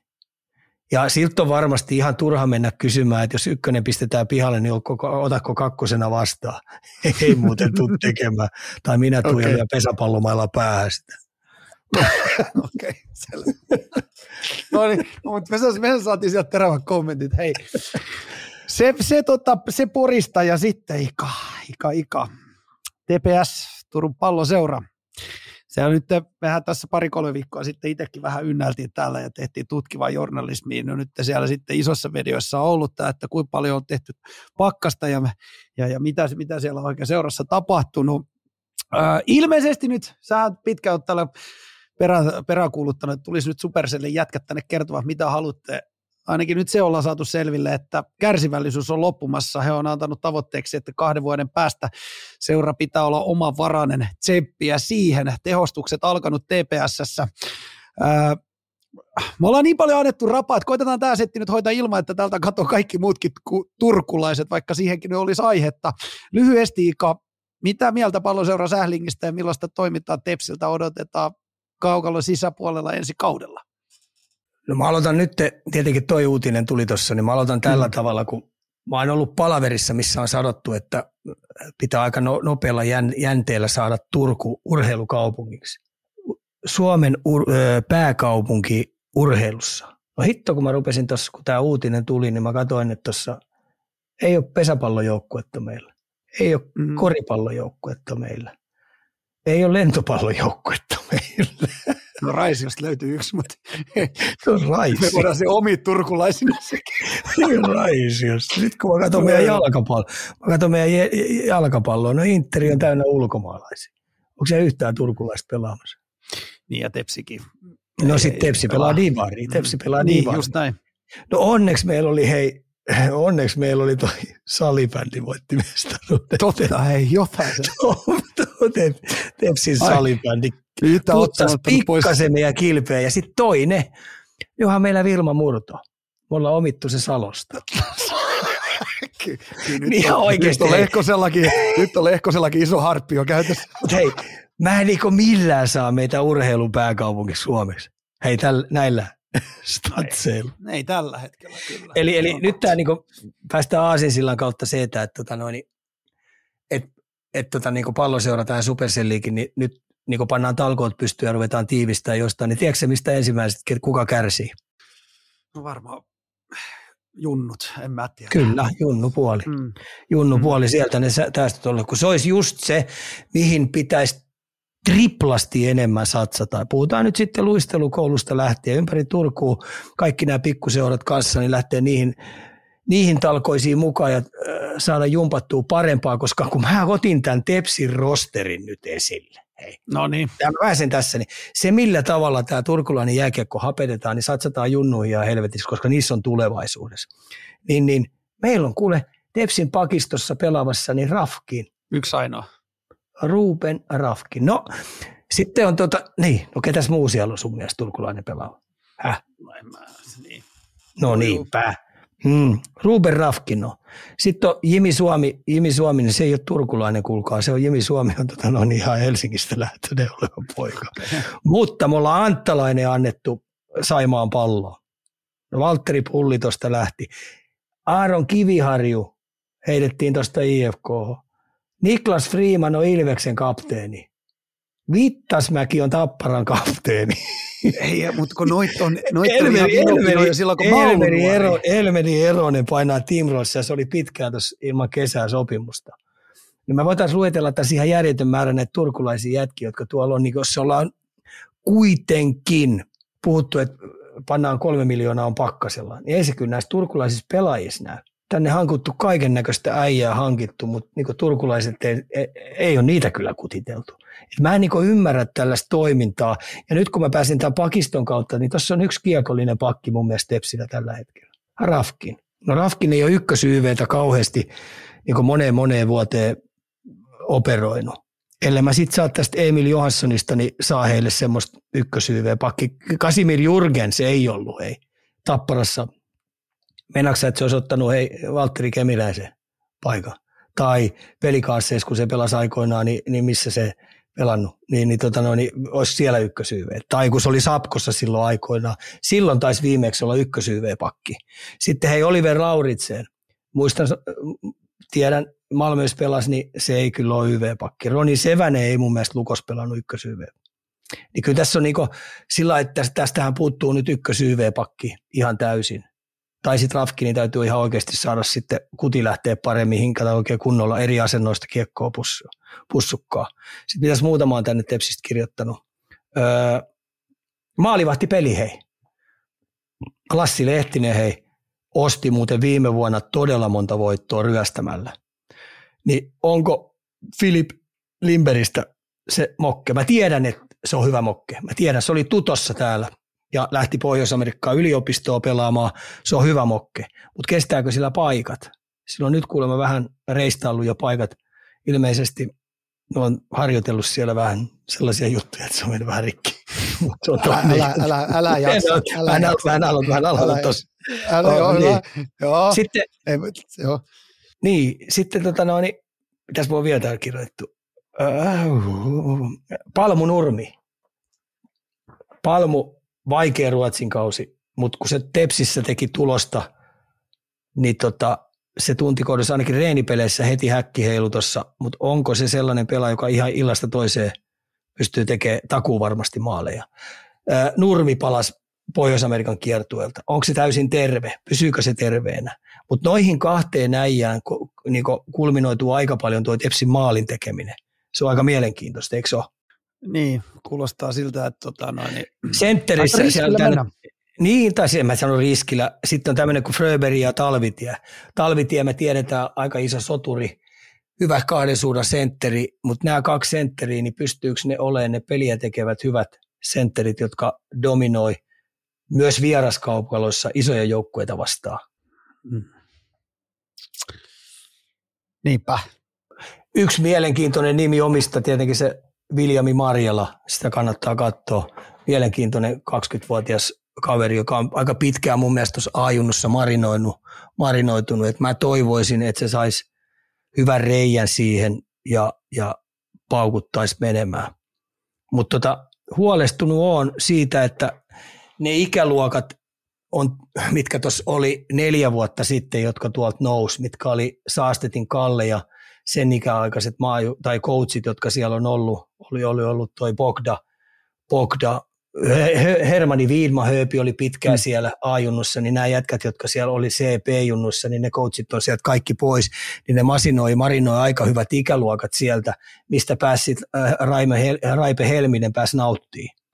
Mutta mm. sen jälkeen niin kuin, ei, ihan oikeasti niin kaikki on vähän niin kuin osto, ostoäijää, ostettu A-junnuihin, B-junnuihin, niin ei sieltä ole oikein tulossa. Niin tota, tämä vuosi on mystinen vuosi, että kyllä siinä miettisi, on tekemistä. Ja sitten kun on kautta rantoin kuullut, mitä ollaan, ollaan harjoiteltu paremmin ja nyt on tosi hyvä henki ja kaikki tulee toinen meidän keskenään. Ja, mutta Rauma, Raumalla on ihan sama juttu, Oulussa on ihan sama, Helsingissä on vedetty kaikki aikojen kesä ja Jyväskylässä on sitten prosessi vedetty ihan uudelle levelille ja siellä on kaikki niin saatana hyvin, mutta ainahan tämä alkukausi on kaikki näköistä puhua, mutta ensimmäiset kymmenen peliä on sellaiset kanssa palloseuralle, että minkälaisen työrauhan, työrauhan TPS, TPS niin saa. Ja sitten ennen kaikkea me tiedetään, me turkulaiset, jos sieltä tulee turpaa, niin mitäs Gatorade? Tyhjä. Siellä, siellä, siellä, siellä kuulee, kun avauskiekko tippuu jäähän, niin kuulee niin, se kiekko ääne. Oh, siinä on hauska juttu, kun siinä on 5200 kuitenkin se yleisö keskiarvo ollut, ja jos Tepsille tulee mm. niitä huonoja, huonoja stinttejä siinä, ja yleisö käy, niin sä otat yhtäkkiä kaksi ja puoli tonnia pataa pelissä, mm. siis keskiarvolla. Mm. Niin se mm. tarkoittaa sitä, että siihen 5200 niin sun täytyy saada kahdeksan tonnin yleisö. Kyllä. Niin nämä on kovia stinttejä ja hyppyjä, mitä tuossa tulee palloseuralle. Ja mun mielestä, kun mä Turku on täällä ollut, niin Tepsin pitäisi olla 90 prosenttisesti mustavalkoinen, niin mä en helvetti ymmärrä sitä, että milloin mahdollista, että siellä ei ole ilta toisen jälkeen yli 8000 ihmistä katsomassa. Niin mulla on ihan turha tulla lässyttää, että, että, että Tepsi on niin mustavalkoinen kaupunki. Kaikki hengittää Tepsi sydäntä. Sen pitäisi näkyä palloseuran peleissä tuo 8000 ihmistä. Oikeasti, että me ollaan sen joukkueen takana niin hyvässä kuin pahassa. Mä haluaisin, että siellä olisi joka ilta koti, Tepsin kotipeleissä hyvät bileet pystyssä. Niin siis kyllähän tässä niinku jotain, jotain nyt tietenkin ei voi niinku siihen, että okei, tähän ilmeisesti tämä halli tämä halliprojekti, mikä täällä on, niin on lähdössä eteenpäin ja se varmasti joskus, kun se tulee maaliin, niin se tulee varmasti väkisinkin aiheuttamaan jonkun pienen puumin, mutta ei tämä nyt, tämä nyt ihan tälleen voi jatkua sinne saakka, että odotellaan vaan, että uusi halli tulee, että ei sekään nyt avain ole kaikkea, mutta mä nyt niin tässä ihan sen verran vielä mun täytyy niin sulta nyt ikaa kysellä, että sanot nimiä tai et, niin käsiä nyt joku, joku instanssi tyhjentää Supercellin. Supercellin jätkät on lähtenyt, tota, tehnyt hieno elämäntyö ja, ja, ja saanut hyvän siitä, hyvän korvauksen ja lähtenyt turkulaisena jätkinä tukemaan turkulaista jääkiekkoa. 16 vai 18 miljoonaa sulanut, niin kuka helvetti siellä on vetänyt välistä. Kyllä, kyllä se nyt ne on niin isoja summeja. Mitä mä näin joku kommentti, että jos Tepsi olisi viime kauden pelannut, että olisi maksanut eurokaan palkkaa kenellekään, niin silti oltaisiin tehty takki. Niin kyllä joku vetää välistä ja paljon, hei. Mun tulee, mieleen, mun tulee itse mieleen, että onko tässä niinku tämmöinen joku vanha, vanha niinku neuvostoliittolainen hyvävelikerho siellä, niinku, että onko tuolla jotain, tuolla on varmaan pakko olla jotain tarinoita, ihan uskomattomiakin koukeroita, hei. Kyllä, siis täytyyhän tälle Supercelli kaksikolle olla joku neuvoantaja, joka supis, supisee korvaa. Mm. Täytyyhän olla. Niin nyt tämä Supercellin kaksikko, niin se on supissu niille 14 miljoonaa. Mitä sanoo 14 miljoonaa pakkasta? Vaikka, tarkistetaan, mutta olisiko viimeisen lehtitieto? Mä muistan semmoisen, kun tyyliin, siis 14, joo. 15, 16, 17 miljoonaa. Joo, niin, niin kyllähän tämä, neuvo, tämä neuvoantaja, joka on niinku supissu, niin ne on kyllä Turusta kadonnut ne rahat. Mm. Ne on kadonnut. En mä näe sitä tuo junnupuolella. En mä näe siellä niinku urheilussa sitä.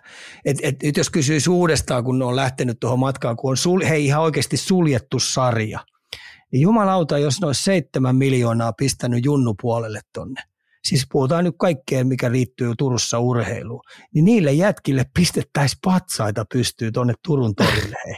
Ja oikeasti, ne on tehnyt sankarit teo, ne on auttanut nuoriso, nuorisoa täällä, pistänyt puitteita ja olosuhteita seitsemällä miljoonaa kuntoa, että vautsi ja punaista mattoa joka paikkaan. Niin nyt kun tässä on, niin ne näyttää kaikki ihan aaseelta.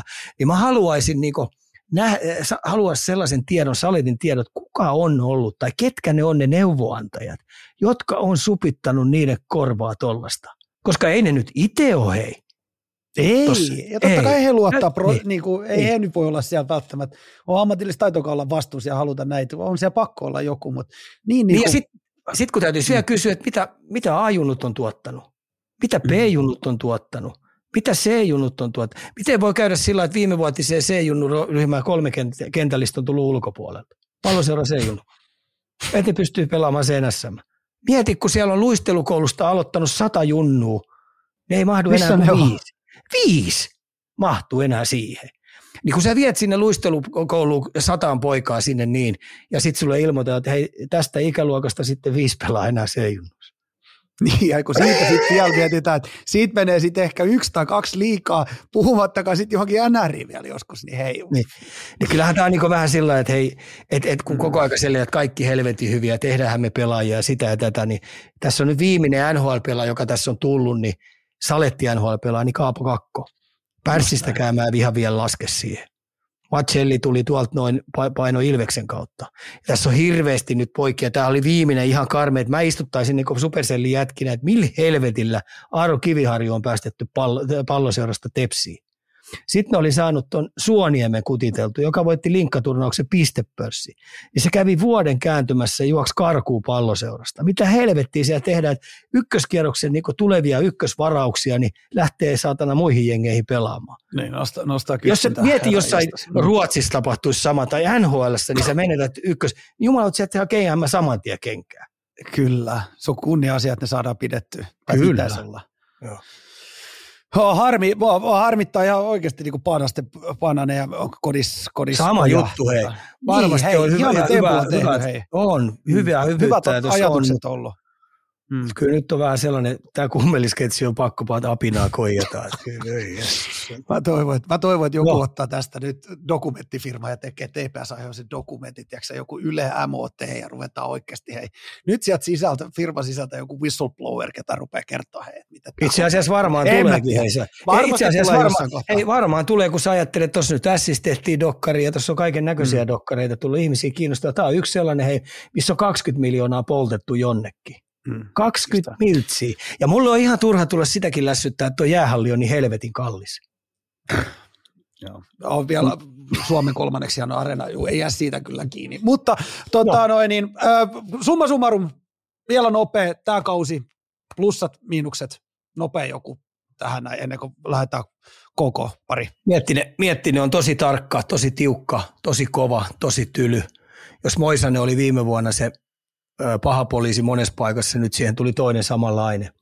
Että miten jätkien psyyke kestää, miten, miten, tota noin, miten tämmöinen virheiden perkaaminen, rumpu, läpikäyminen, miten vaatimustaso miten on. Ja sitten se haluaa paljon kiekollista osaamista, varsinkin puolustuspelaaminen omista lähtee sillä tavalla niin, että pakin pitää pystyä purtavia syöttöjä antaa tai nostaa jalalla, osallistuu hyökkäysalueen hyökkäyspelaamiseen. Onko siinä sellaisia pelaajia? En ihan näe sitä. Onko ne pelimerkit sellaiset? puolustuspelaaminen pitää olla jalkavaa, karvauspelaaminen jalkavaa. Pystyykö ne tuolla joukkueella jalkavaa Tommi miettisi jääkiekkoa pelaamaan, en tiedä. Et tota, paljon kysymysmerkkejä ilmassa ja mun luotto ei ole kauhean korkealla tällä hetkellä palloseurassa. Tuolla on kuitenkin materiaalista, materiaaliltaan kovempia joukkueita paljon, pelitavaltaan valmiimpia joukkueita palvelut. Mun mielestä TPS on aika lähtömerkeissä. Sitten vielä se, että miten yhtenäinen tuo joukkue on, toimistovalmennusjoukkue. Ja viime vuodet, mitä on kuullut, niin oli kaukana toisistaan yhteistyö sieltä. Sitten KKC, hei, sokerasi, jos voi sanoa, niin sokerasi kärpät sääliplayereissa ja mä nyt sanoisin ainakin sen pohjalta, että viime kauden on onnistunut erittäin KKlla. Onko tämä kausi nyt taas taistelua viimeisistä pudotuspelipaikasta? Tota, mun mielestä keskikaista on vahvistunut. Keskikaista on vahvistunut, se antaa vähän lisää juttua, mutta mut Salo nyt on useamman vuoden siellä toiminut, kauhean luotto ihmisillä, että KK tekee hypyn ylöspäin. Tänä vuonna mennään heittämällä ainakin kahdeksan joukkoa, miksei kuuden joukkoa. Mulle ei kauhean luotto siihen oo. Mä en näe tätä joukkuetta niin hyvänä. Tuosta kuitenkin hei, pakista lähti Loponen Manninen, varsinkin Oskari Mannisen lähteminen aika kovaa. Ja sitten sieltä yksi pelaaja ilmoitti, että se lähti vielä, vielä tota, lähti kotia, sillä taisi tulla joku perhejuttu siellä. Öö, niin, niin Joonas Lehtivuori on ainoastaan pakkina tullut lisää. Riittääkö? Öö, en tiedä. Öö, Koplicek, Leskinen, Leskinen on artistipelaaja, jos pääsee hyvälle tasolle, saa tehdä mitä lystää, ei niin kauheasti kipuolustaminen kiinnosta, niin saattaa olla ihan ok. Mutta kun mä puhun täällä keskikaista, sinne tuli Ilomäki ja Paajanen, niin kyllä se auttaa aika paljon. Mutta tota, miten, jos ei toi kausi tuossa heilläkään lähde oikeaan suuntaan rullaa, niin miten Salo kestää toimiston, toimiston sen johtotason kanssa operoiminen. Viime vuonnakin oli vähän vaikeuksia ilmeisesti ollut, että tota, ei ollut ihan happy family, koska ne hävis kotona aika paljon pelejä. Joku kotikirouskin tuntuu olevan, että ne kauheasti hävis heidän vahvimmalla alueella siinä isolla lentokentällä, niin ne ei saa tulosta siellä aikaa.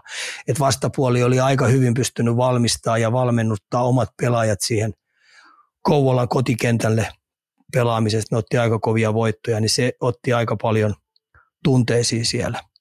Mutta tota, mystinen kausi. Tämä on yksi niistä joukkueita, joita mä en kanssa oikein osaa, mutta mulla on sellainen paha pelko, että ei tule ole lähellekään niin hyvä kausi kuin ihmiset odottaa. Asia selkeä. Sitten seuraavana eteenpäin Jukuri. Hei, yksi nimi, yksi nimi no. mä heitän sieltä. Se no Jesse Nurmi. Jesse Nurmi, nuori pelaaja. siinä on se pääsee varmaan ykköskorin, ykkös, ykkös YVtä ykkös, ykköskorin jätkien kanssa pelaamaan, niin toivottavasti saa hyvän flown päälle, niin tekee aika hyvän sukseen tänä vuonna, koska siinä on mielenkiintoinen nuori pelaaja omasta takaa. Mm. Okei, okay. omasta polusta. Joo. Hei, Joo. Jukurit seuraavana. Päällikkö Jokisen kolmas kausi starttailee siellä. Jos nyt ensimmäinen etappi meni ihan nappiin, niin viime vuonna oli vaikeaa. Kupi Jukurit me nähdään tänä vuonna? Kyllä oli, Jokisen Olli joutuu vetää kyllä kaneja hatusta. Et kuitenkin maalivahdit on ollut ihan kärkiosaamista. Niin mä en nyt maalivahtiosasto, että et, et Markus Ruusu ja Rasmus Korvonen on heille se kaksikko, joka joutuu voittamaan aina vastapuolen maalivahdin ilta toisessa jälkeen, jotta Mikkeli Jukurit voi tuolla rosterilla pelata voitosta. Niin pelitavallisia uusia juttuja heidän täytyy pystyä jotain löytää. Sitten kun tässä on sekin, että se yksi hyvä kausi, minkä ne tuossa peti, niin nyt ne ei pääse oikein yllättämäänkään ketään. Että tota, vastapuolet on kyllä, kyllä valmistautuu jukureita vastaan sillä lailla, että ne ei mene ylimielisenä tai välinpitämättömänä tai ei skauttaa heitä riittävän hyvin. Ja sitten kun Jukurit tulee varmasti pelaa osan pelaajien kanssa aika karheita jääkiekkoa, ne koittaa saada vihulaisia niin pois henkisesti pelaamalla fyysistä santapaperin jääkiekkoa, määrätyt pelaajat siellä ja saada sitä kautta sit vastustajan pois ranteelta, niin mä en usko, että sekään onnistuu tänä vuonna. Viime vuonna se määrätyissä pelissä onnistui.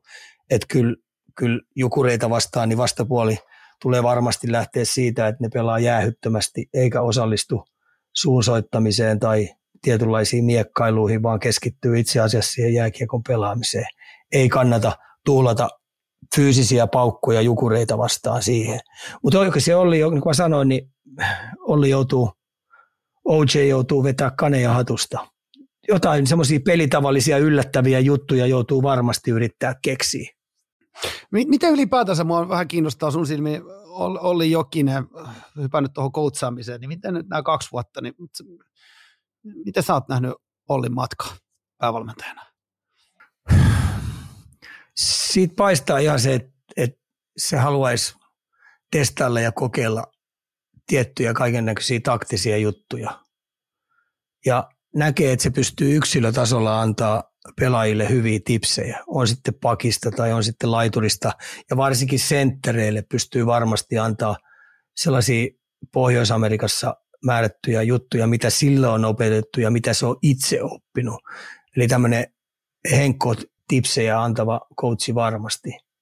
Ja sitten tietenkin kun se englanniksi kans siellä pläräyttää sitä koppikieltä, niin se on myös tietty uskottavuutta tuo, mutta nyt on kolmas vuosi tulee, niin miten se sitten menee läpi ja minkälaisia uusia juttuja se tuo. Ja kunhan nyt taas kun puhutaan, että tuossa on aika paljon ulkomaalaisia taas jälleen kerran, ja miten nämä määrätyt kotimaala, kotimaalliset pelaajat, niin siinä on muutama mielenkiintoinen nimi tullut, mulle ihan tuntemattomia suomalaisia jopa, niin tota, saako se niiden tasoa nostettua, mutta ohkasella mennään, eikä kauheasti loukkaantumisia tuo joukkue kestämään. Enkä usko, että toimistosta kauheasti fyrkkaatuu, koska tota noin, aika pakkasella noikin menee tässä koko aika.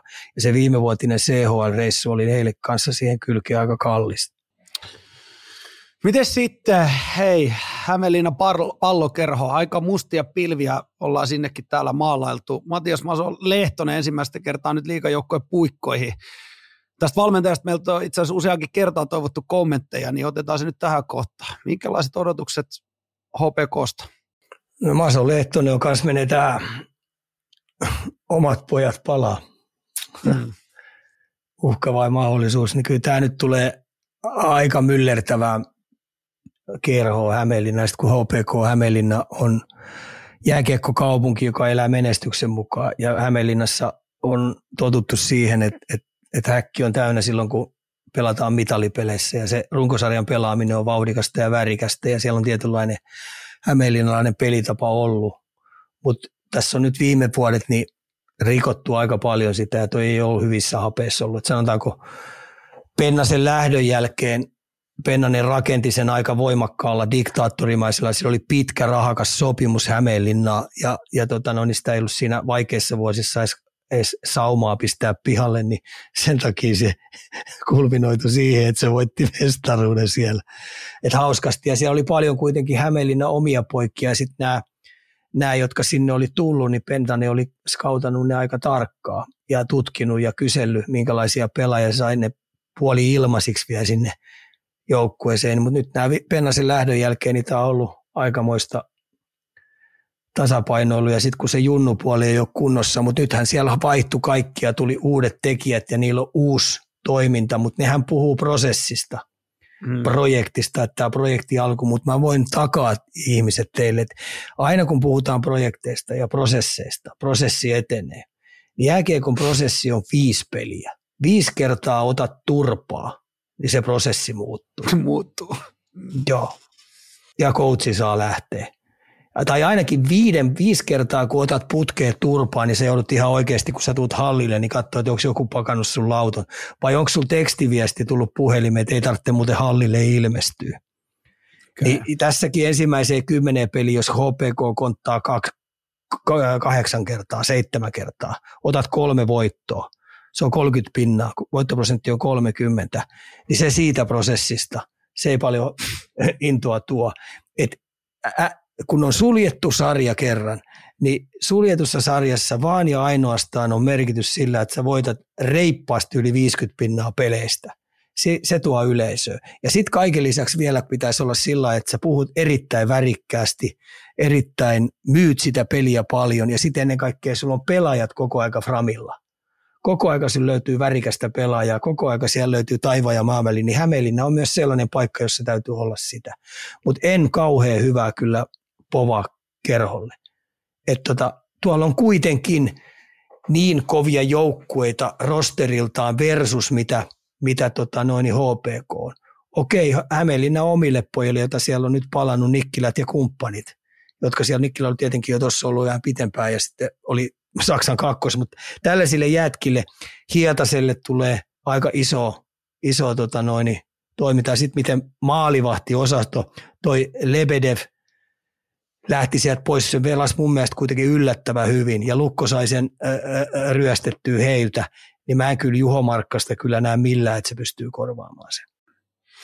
Täällä on vielä huolestunut pallokerhon fani kyselee meiltä, että kuinka iso kolaus oli Michael Jolin menetys HPKlle.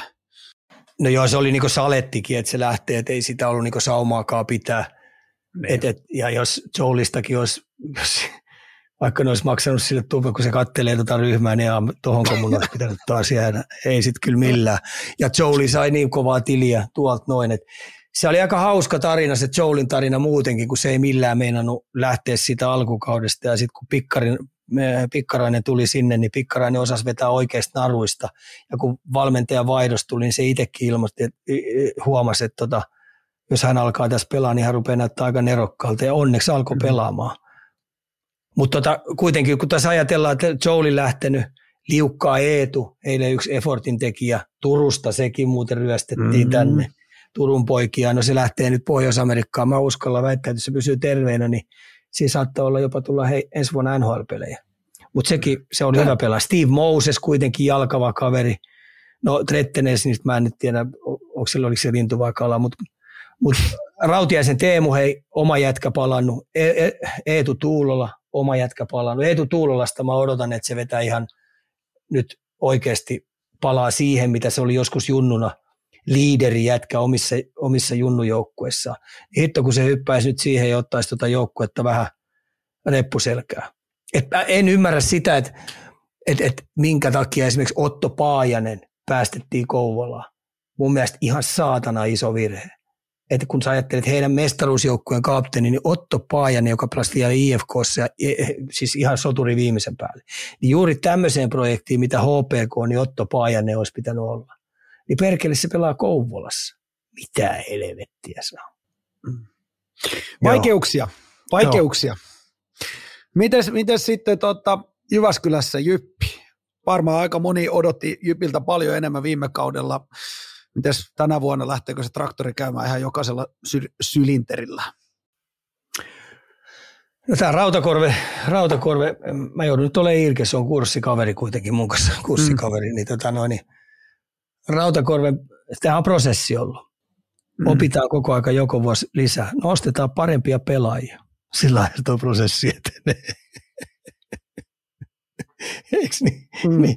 No joo. Prosessi. Ja se on aika hyvin, niin. hei, tossa, jos me ajatellaan tuossa Jyppiä, mitä tässä on, Jyppiä, niin kun, ketä tullut sisään, Erone, Teemu Erone. Mm. Teemu Eronen, ää, Juuso Vainio. Ne tartti pakkia vähän siellä. Niku, Niku ne saa jäämään. Niin siinä on kuitenkin ihan ok, että miten valmennetaan pakkeja paremmaksi. No ostetaan perkele parempia pakkeja. niin perkele. No mikä siellä sitten? Joo, niin. Mikä siellä sitten yskittää?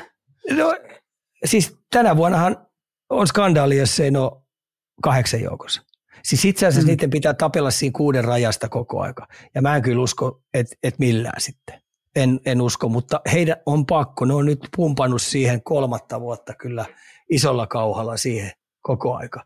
Ja prosessi etenee, niin halutaan vaan lisää pelaajia. Taas nostetaan miljoonaa pelaajapalkkiota ja puhutaan, että tänä, kauden, tänä vuonna me opitaan lisää. Mitä helvetti opitaan? Häviämään enemmän vai? Mm. Et, et, et, tapparassa se vielä toimi. Raumalla mm. se toimi, missä nyt Rautakorpi on, kun se käveli toimistoon ja halusi vaan parempia pelaajia. Ostetaan tuohon yk, yksi kenttä eteen, niin se homma toimii. Mutta tässä, tässä nyt ei ole lähtenyt vielä käyntiin, että se on niin paljon saanut ostettua niitä jätkiä. Kiistatta varmaan hyvä valmentaja, siitä ei mitään, mutta nyt olisi kiva nähdä, millä tavalla tuon ryhmä saa voittamaan. Ne löyti nyt viime vuonnakin ilta toisessa jälkeen, jopa hyvissä iltoina, niin tiet ja keinot hävitä sen pelin. Tai ainakin menettämään jopa jatkoilla sit pisteet. Vaikea oloinen tilanne. Mä en tiedä, että sä nyt haluat, mä menisin kysyä sulta, että mitä vikkejä sä nyt sinne Rautakorvelle antaisit. En tiedä, haluatko nyt kurssikaverin lähteä tässä neuvomaan? Että... Ei, kysymys kuuluukin, siis voin mä sanoa, kysymys, mun isoin kysymys on, että onko siinä sellaisia pelaajia, jotka pystyy pelaamaan tapparatyylistä jääkiekkoa? Onko siinä Onko esimerkiksi Teemu Eronen sen tyylinen jätkä, että se pelaa tapparatyylistä jääkiekkoa? Onko siinä sen tyylinen pelaaja Niku? Niku pakkina, joka pystyy pelaamaan. Onko Jerry Tyrkyläinen sellainen pelaaja, joka pystyy trapissa seisoskemaan? Kemelihän ei ollut sellainen, me tiedetään. Se lähti nyt Näsville. Kemeli ei ole sen mm. tyylinen, että se pystyy. Että onko siinä joukkuessa sen tyylisiä, että ne pystyy pelaamaan niin sanotusti luukut kiinni matemaattisesti odottavaa jääkiekkoa? Mun mielestä ei. Et, et tässä on mun mielestä se valmennustiimi, siinä on hyviä valmentajia kolme kappaletta. Kolme kappaletta. Se valmennustiilin tehtävä on eh, ehdottomasti löytää heille mieleinen, millä ne saa parhaat tehot revittyä tuosta joukkueelle. Ja se, että niillä on koko aika kivaa tehdä sitä, mitä ne, minkä ne osaa parhaiten. Niin mun mielestä monessa illassa näkyy tuo se, että toi peli oli heillä pakottamista. Ja sitten kun siellä tuli tietenkin, kun joku veti vähän omista jonkun virheen, niin pojat meni häntä koipiossa korvat lurpallaan vaihtoaitio. Joo. Se siitä. Sitten Vaasa, sportti. Ainoa jengi, joka pienesi pelaajabudjettia, no ei paljon, mutta pikkasen kumminkin pienempi, pienempi on pelaajabudjetti, niin ulkomaalaisi, siihen nyt sitten sportti, luot, sportti luottaa. Vähän on erilainen lähestymistapa, mutta taistellaanko tänä vuonna pudotuspelipaikasta tosissaan? Ehdottomasti. Taistellaan Oho. pudotuspelipaikoissa ja menee heittämällä kympin joukkoon. Kato sun ilmettä. Mä sanoin, heittämällä menee mm. kympin joukkoon. Mä näen, että Risto Duffan on ihan helveti helppo myydä tuolle joukkueelle. Toi tämän vuoden prosessi, prokkis. Se on ulkomaalaislekinä. Kaikki pilkkaa niitä, kaikki nauraa. On, tot, on, on ihan oikeasti, on on tuomittu totaalisesti epäonnistumaan tämmöinen ulkomaalaisten joukkue. Teistä ei ole mihinkään, te olette kaikki hylkiöitä, ette ikinä saa tänne puumia aikaiseksi. Tämä on tosi helppo myydä, me vastaan muu maailma, tosi helppo. Saada se niin tiiviiksi, saada ruotsalaiset sitouttaa, koska mä tiedän, tuossa on ihan oikeasti muutama tosi hyvä ruotsalainen. Siis todella hyvä ruotsalainen. Okei. Okay. Mm, yksi oli esimerkiksi semmoinen, joka Frölundassa oli vuoden, vuoden ei pelannut siellä, siis vuoteen. Mä tarkoitan sitä, joka tuli sieltä. Niin tota, no, niin tässä on sellaisia pelaajia, kun mä luettelen sulle tässä näin, tämä, tämä, tämä, niin, sentteri Juhan Sundström. Frölunda pelasi, oli joku, joku kiukuttelu, mikäli olikin Frölundan kanssa palkasta jossain. Ne sai vuoden levänneen helvetin hyvän pelaajan. Se on tosi hyvä pelaaja. Mä tykkäsin. Se pelasi jo arsiaikaa silloin, silloin siellä erittäin laadukas. Ja siellä oli omasta takastaan niitä vedoja, jotka oli hyviä. Stolberghan on loistava pelaaja. Semmoinen kolmos neloskentän höylä, joka menee, niin kuin mä kutsun sitä betoniporsaaksi, kun se rooli on vaan vähän pienempi, mitä se aikaisemmin on. Nyt tässä on, mitä näillä on 13 vai 14 ulkomaalaista? Niin, mitä sä oot mieltä siitä? No ostaako mikä siinä on? Niin, ostaako vaasalainen yleisö esimerkiksi tämmöisen sitten? Miksi ei osta? No minkä takia se pitäisi ostaa sinne, että sinne tulee jostain Kouvolasta joku pelaaja tai Tampereelta mm. tulee joku kääntyy siellä ja kun ei se Ilveksessä päässyt pelaamaan, niin se tulee sitten Vaasaa pelaamaan. Häh? Tai mm. Oulun kärpistä saat niille kasipakki, niin sä tulet sinne pelaamaan. Niin ei, miksei? Ja mulla on sellainen kutina, että jos, se saa, jos siellä vielä onnistutaan yhtenäisyttää sitä junnupuolta, että ne oikein kunnolla hapettaa ja saa sinne rahat, rahalliset resurssit ja löytää valmentajia hyviä ja sitten se valmennuspäällikkö oikeasti tehtäviensä tasalla tekee 24-7 sinne niin junnupuolelle sitä toimintaa, niin Vaasa tulee tuot ennemmin tai myöhemmin nousee, niin mä en näe tässä yhtään mitään huonoa ammattilaissarja. Jos nyt tässä oikeasti pannaan sillä tavalla, hei, että kaksi viimeistä lähtee karsintoihin, niin mä takaan, että tämä Vaasan sportti ei ole muuten se, joka lähtee karsintoihin. Ja ei mietin, että on pystynyt pienentämään vielä pelaajabudjettia. Mutta onko se sitten, että Ruotsista saada halvemmalla pelaajia? Nämä on sellaisia pelaajia, jotka on omassa joukkueessa ollut jossain, sanotaan nyt esimerkiksi Luulaja, Sellefteo, Frölunda, ne on niin kovin joukkueita, että ne ei ole välttämättä päässyt tiedätkö, hmm. niin top 9 hyökkäjäksi tai, tai ollut top 4 pakki. Niin, tota noin, niin minkä takia ne puski seinään, vaan ottaa sitten, että ne haluaa vähän isompaa roolia, ne tulee tänne ja lyö täällä niin pisteiden ja voittamisen valossa itseensä läpi. Tämä on varmaan aika mielenkiintoinen joukkue seurata, tämmöinen ihan meidän kuuntelijoillekin, niin katsoa, Oo. mitä tuossa. Ja auta armias, jos tämä kuule onnistuu. Äläpä. niin. On, sitten tässä on mun se isoin kysymysmerkki on tässä. En mä tiedä, että Risto Duffa on kuitenkin niin kokenut valmentaja, että se ymmärtää, että se on pelaajien kanssa neuvotellut aika paljon, niin hän totaalisesti ottaa etä, eh, vähän etäisyyttä tuohon valmentamiseen. Ja rupeaa olemaan kiva kaveri ja antaa poikien löytää semmoisen omanlaisen pelitavan, millä, mikä tuottaisi heille tulosta varmaan sparraa paljon ruotsalaisten kanssa, minkälaista pelitapaa, miten oma alueen puolustus pelaaminen, erikoistilanne pelaamiset, hyökkäyspelit, kaikki muut, niin miksei Risto antaisi? Se vetää kuitenkin hei no niin, viimeisiä vähän valmennusvuosia, niin siirtyy vähän taustalle, heittää jätkien kanssa femmaa ja nauttii valmentamisesta. Ja mä näen, että tuossa joukkueessa on ihan oikeasti vipuvartta.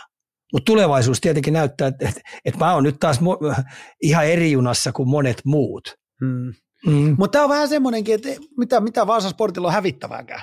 No ei yhtään mitään. Kun ei niin, eikö tämä on nyt niinku eri, raikas tuulahdus? Niin. Oh. On, on. Aika siisti. Joo. Täällä kysellään, että onko Suomessa muuten enää ulkomaalaiskiintiöitä olemassa? Ei meillä mitään kiintiöitä. Ei meillä, ei, olisi, ei meillä edes palkkalattia siellä. Ne. Eikä ole palkka. Eli ei. Ei, ei. Mielenkiintoista nähdä, toi, miten tuo Vaasa lähtee tuosta myskäämään. Sitten hei, luonnollisesti viimeisenä Saipa, viime vuoden Jumpo. Hei, se nyt varmaan Lappeenrannasta hirveästi muuta tarvii avata.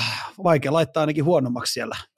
No joo, sielläkin nyt tuli, että on laskuja maksamatta ja kassa tyhjä ja maksuvaikeuksia on. Että tota noin, niin yksi tietenkin tuolla oli semmoinen yksi mielenkiintoinen ulkomaalainen, joka on tehnyt kuusi maalia, tämä Morand Antone – he on saanut jonkun hyvän näköisen ja hyvän tyylisen pelaajan, hyökkäjän sinne hankittu, joka pistäisi häkkiä. Et, et sinne kuitenkin Saipa sai sinne, Saipa sai sinne tota,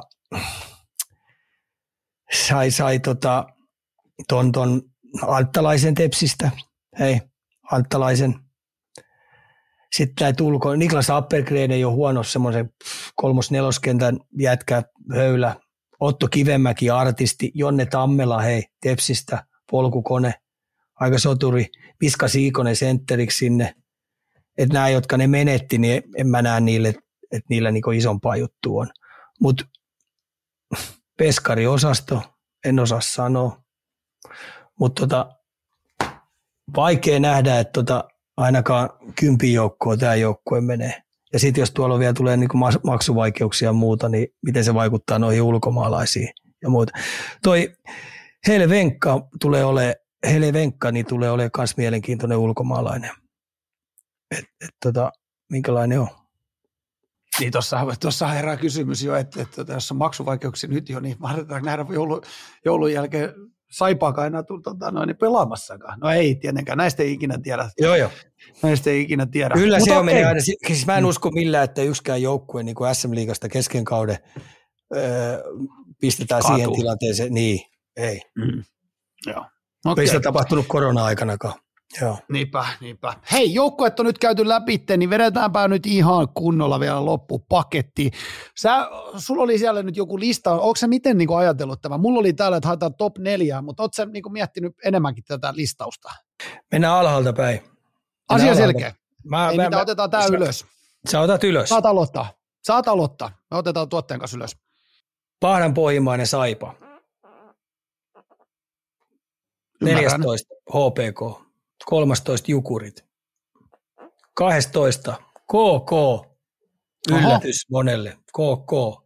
Ehkä Jukuritkin Highlightetaan oli yllätys, että mä olin niin. 11 Patapaidat Ässät. Kymppi, Nostetaan. Jyppi, Jyväskylä. Ysi, Turun palloseura.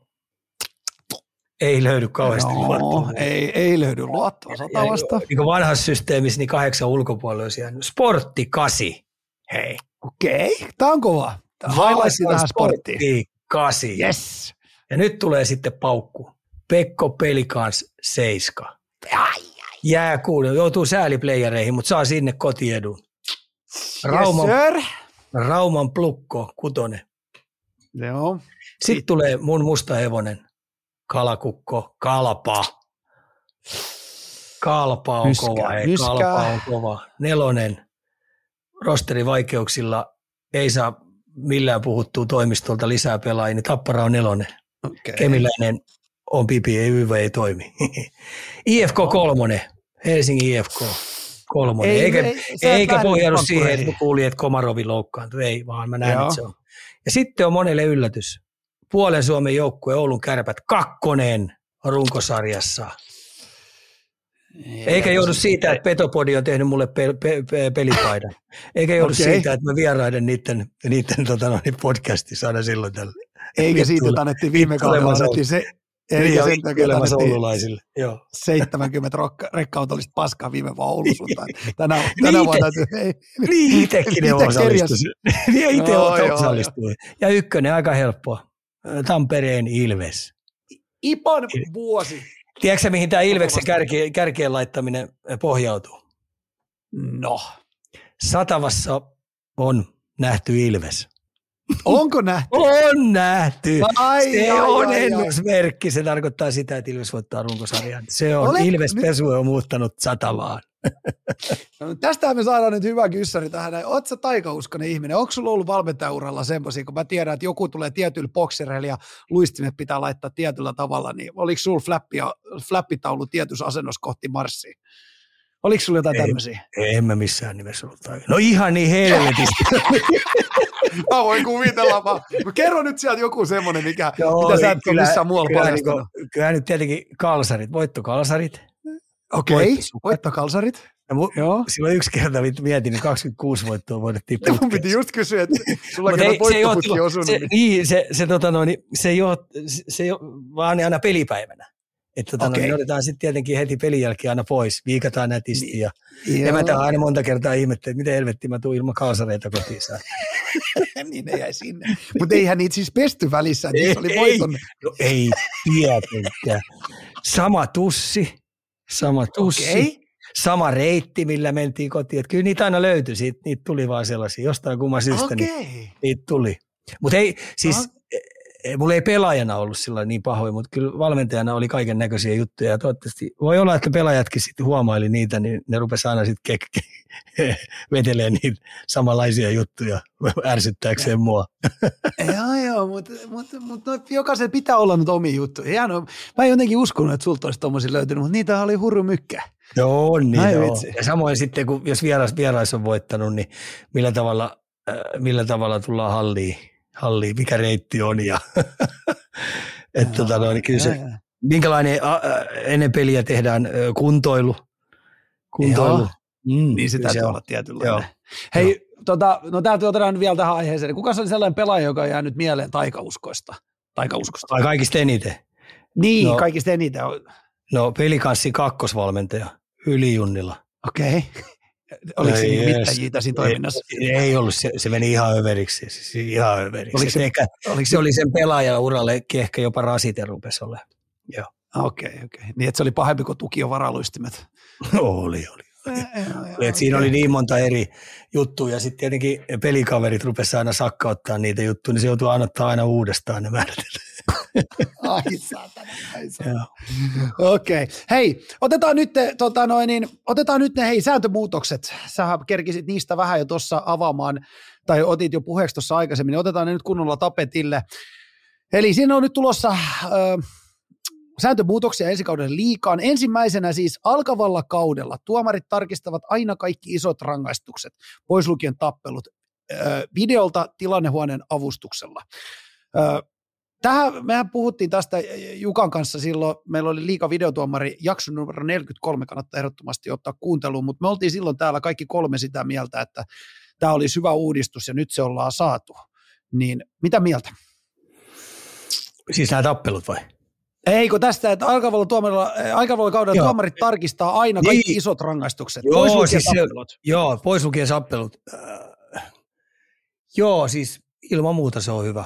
Ja sitten se, että mm. tota, no, niin kyllä entistä enemmän niin pelin silmään siihen, että kun pelataan paljon kulmapeliä, pelataan paljon laitojen lähellä, niin tämmöiset selän kääntämiset, tämmöiset itsensä vaaratilanteeseen laittamalla, jos on yksi vastaa yksi, niin, niin sä hölmösti pelaat sen, niin kyllä taklauksen vastaanottajalla pitää olla iso vastuu. Samoin keskialueen taklauksissa tullaan pääalhoalla ja, ja joku syöttää sulle suu, itsemurhasyötön sinne ja sä edelleen tiedostat, että sieltä tulee vastaan ja silti sä pelaat sen väärällä tavalla. Niin, niin kyllä ammattilaisurheilussa niin pitää olla se, että kun on kamppailulais kiinni, että mä en ymmärrä, että me nostetaan ihan älyttömästi tikunnokkaa. Mä kattelen tuolla nyt ympäri maailmaa niin palomiehet hommissa. Sieltä kuulee oksaa tippuu, puuta kaatuu, niin ei me nyt ruikudeta siihen, että sieltä ihan oikeasti sattuu aika pahoja vammoja – vammoja palomiehelle, kun ne on valinnut se ammatti. Samoin poliisit tänä päivänä, mieti hei, mitä tapahtuu ympäri näissä kaupungeissa, ihan järjettömissä tilanteissa, niin hyväksytään se, että jääkiekko on ammatti, jossa on vaara momentit mukana, niin ei enää rangaista siitä, että joku pelaa tyhmästi ja sille tehdään pieni muikkari, välillä vähän isompikin muikkari. Ja sen takia mä toivon, että tänä päivänä, jotta me ei jäädä kamppailuissa – koko maailmaa ihan älyttömästi enää jälkeen, niin, niin, niin annetaan tuon pelin koventua ja paljon. Tässä on nyt taas CHL, kun mä oon hirveä CHL-ystävä, tykkään, mä en, en ymmärrä sitä, että minkä takia me ei arvosteta CHL niin paljon.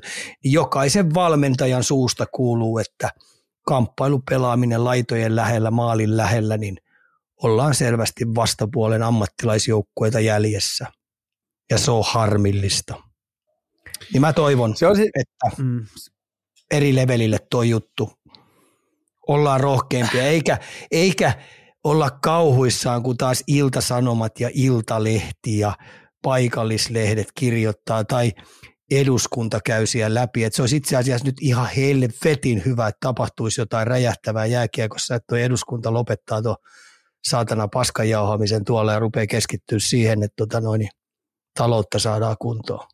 Just näin, asioita oikeasti kuntoon. Mutta siis ylipäätänsä just tämä, että päästä katsoa ne isot rangaistukset, ne mistä tulee niitä isoja pelikieltoja, niin ne päästään nyt sitten jatkossa katsoa rukosarjan aikana, niin Joo. myös tuolta tilannehuoneelta, mikä on hyvä, ei tuu sitten, ne tulee saada enemmän silmiä siihen ja katsoa, että siellä on kaikki mennyt niin kuin pitää. Toinen nyt isompi oli tämä, että tulevalla kaudella tappelusta voi selvitä vain viiden minuutin rangaistuksella.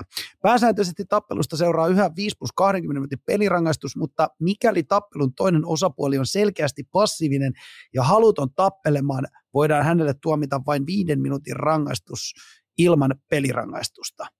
Tarkoittaako tämä nyt Ika sitä, että jos sulla tulee joku moukaroimaan ja vedät, vedät kilpikonnat siihen, niin saat vaan viisi minuuttia? Eikö tämä nyt olisi parempi, että jos molemmat on halukkaita, niin silloin vaan viisi minuuttia riittää, vai onko tämä nyt tämmöinen niin sanottu välietappi liikalta, että sallittaa vähän tappeluita jollain tavalla, oikein tiedä mikä tässä on. Siis kamalintahan tuossa, kamalintahan tuossa, että joku rupeaa niin mua muksi, sanotaan, muksi mua nyrkeillä, hyökkää mm. mun kimppuun, se lentää ulos, mä saan kaksi minuuttia ja mä kuolen sielullisesti. Ne.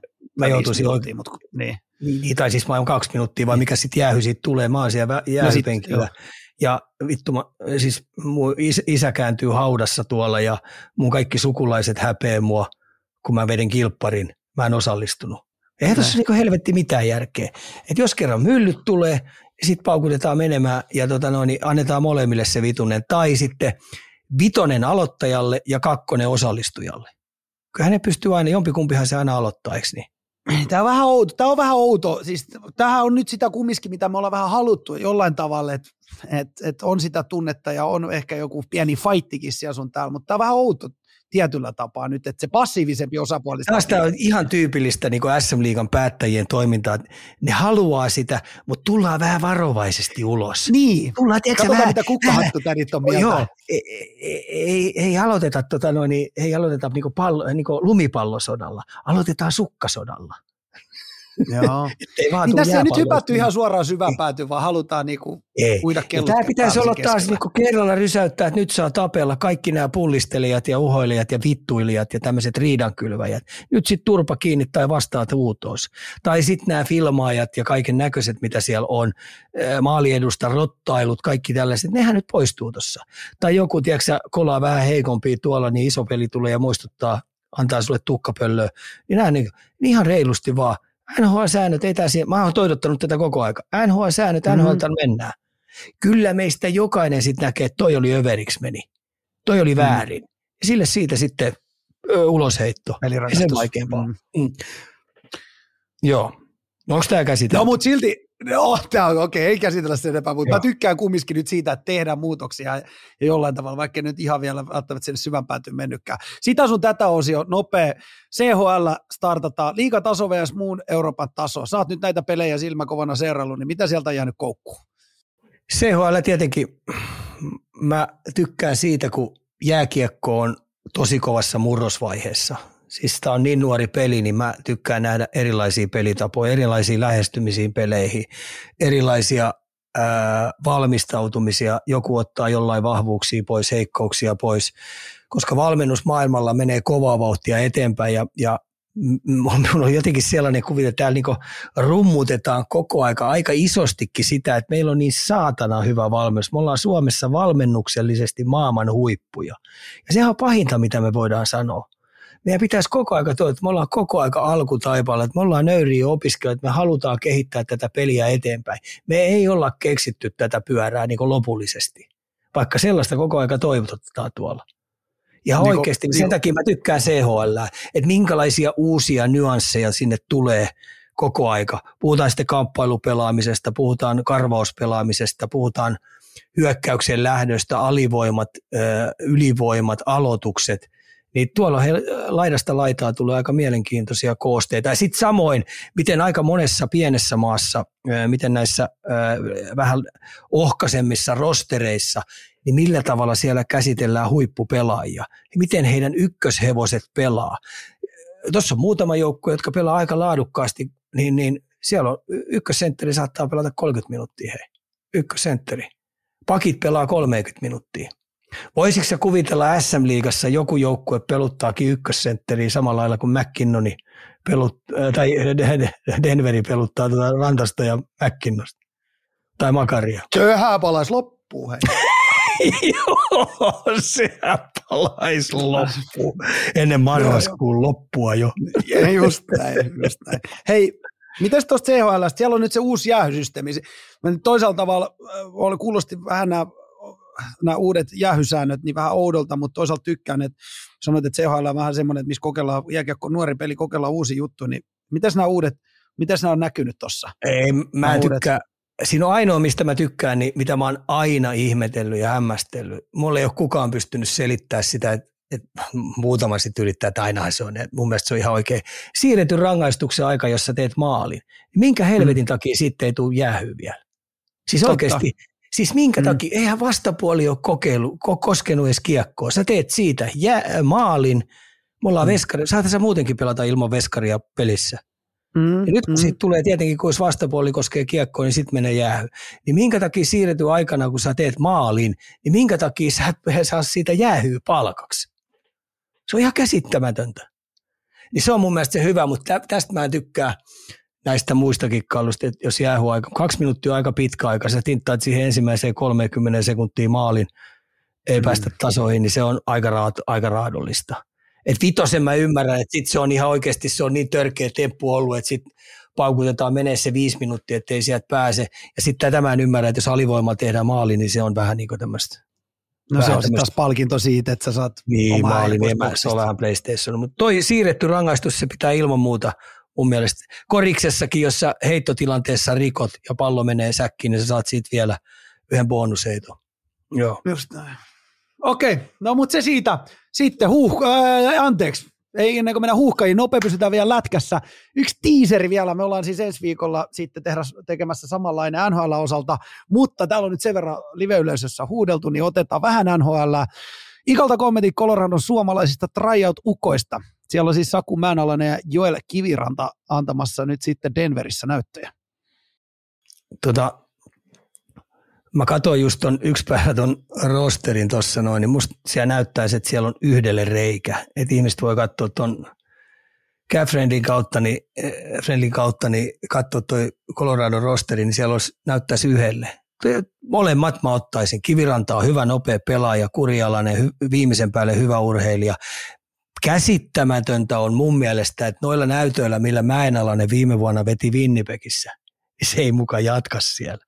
Eli mulla on vähän sellainen kutina, että kun toi äh, Miles Wood ja Mäenalainen esiin puhutaan, että jos vaikka Coloradon kolmosketju ottaisi vastaan sadasta sata, en haluaisi pelata heitä vastaan. Että kyllä Mäenalainen, ja sitten se on kaiken lisäksi niin Mikolle ja Arsillekin aika tuttu jätkä. Arsi pelasi sen kanssa 20 kisoissa ja taisi pelata 18 kisoissakin samassa ketjussa sen kanssa. Et tuttu jätkä, hyvä, hyvä pelaaja. Ja toi viimevuotinen – drive, mitä se veti Winnipegissä, niin se oli mun mielestä hyvä siellä. Se antoi joka ilta kaiken, mikä löytyi joka vaihdossa. Onnistui hyvin, nousi koko aika hierarkiassa ylöspäin, pelasi jopa alivoimaa siellä hyvällä statseilla. Tietenkin olisi kiva tehdä, olisi, että se olisi saanut vähän tehoja enemmän, mm. mutta tota, ei niillä minuuttimäärillä välillä, mitä se joutui pelaamaan, kun se pääsi välillä vaan kuusi minuuttia tai seitsemän minuuttia pelaa, kun nämä viilerit ja kumppanit painoivat sitä 30 minuuttia. Mm, Mutta molemmat ottaisit mielellään. Joo, molemmat, molemmat ottaisin. Mä en ala, niin mä uskon, että, että tota, tai itse asiassa coachit tykkää varmasti. Pednarin tiedän sen verran, kun tätä on nyt seurannut puolitoista vuotta, seurannut sen toimintaa tosi tarkalta ja läheltä, niin tykkää varmasti monelta, mone, molemmista pelaajista. Just näin. Joo. Sitten hei, jutellaan niistä ensi viikolla lisää. Ö, huuhkajat, ärsyttävä tappio eilen Tanskalla kotona 0-1 pataa. Oletettavasti oli ruudun ääressä. No joo, ja oletettavasti oli täysin ennalla arvattava niin systeemikin, että et, et kun ajatellaan, että meillä on kaksi pelaajaa, jotka pelaa, tai ainakin yksi, sanotaan, että Radeski pelaa kovassa sarjassa, kaikilla muilla on vähän heikompaa tuo sarjataso, niin kuka mahtuisi edes Tanskan maajoukkueeseen tuosta meidän avauskokoonpanosta. Ei kovin montaa. Jos pannaan kenttäpelaajat siihen riviin, niin, niin, niin kuka mahtuisi, niin olet, oletettuakin oli, että Suomi lähtee pelaamaan luukut kiinni. Ja itse oletin, että Tanskalla ei hermo kestä, jos Suomi saa hyvin pussi vedettiin tuohon, niin saataisiin muutama vastaisku. Mutta harvakseltaan sekin yksi pukin maalipaikka, mikä tuli, niin se vähän hosu siinä, olisi pannut pienen feikin ja kääntänytkin, ampunutkin vasurilla, niin se olisi ollut maali. Mutta tota no, niin oletettavasti oli harmi, että et, et se yksi meni sitten Radeskille sinne oikealle puolelle tolpan juureen, että tota, harmillista. Että siitä olisi tarvittu yksi piste, että ei toi nyt helppo rastitu ole noin vikat pelit. Mutta tota, Piste siitä olisi Kaikkea hyvää toimitaan. Hyvin jätkät tappelia. Tämä on niin kovastaa muutenkin meidän maajoukkuetta. Jos me katsotaan lentopalloa, meillä on lentopallossa kuusi ensikertalaista. Hei, kuusi ensikertalaista. Niiden pitää päästä kovin sarjoihin, isoihin rooleihin. Koripalloilijat, meillä oli monta ensikertalaista pelaamassa niissä ruuduissa. Ne me tarvitaan koviin paikkoihin iso ruutuun pelaamaan, jotta se taso nousee. Jalkapallo on ihan sama juttu täysin sama juttu. Me tarvitaan jalkapalloa, jalkapalloilija nuoria pelaajia pelaamaan kovin sarjoihin. Mä otan täältä Seriffi mun livetsatista, ketä on suuri futisfani, niin Tanskalla 17 pelaajaa top 5 liikoissa, Suomella yksi. on siis tietenkin, on siis, siis tietenkin pieni, Joo. siis se on nyt sitten. Joo. Joo. Siis se oli tiivistettynä toi sun, sun avausaiheesta. Koripallo MM-kisat seuraavana. Koripalloa pelataan säännöstä riippuen 40 minuuttia ja lopussa Saksa voittaa. Odotetusti, odotetusti USA ja Kanada kohtas pronssipelissä. Mitä, ajat, mitä ajatuksia Ika näistä kisoista nousi? No oli velannut pitkää vetoa. Jenkit voittaa mm. ja no. voittaa. No. oli vähän loppuottelussa, oli, voi sanoa, että ei jää rivi, rivi osunut kohdalle. Täysin, oikeutettu, täysin oikeutettu joukkue voitti Saksa.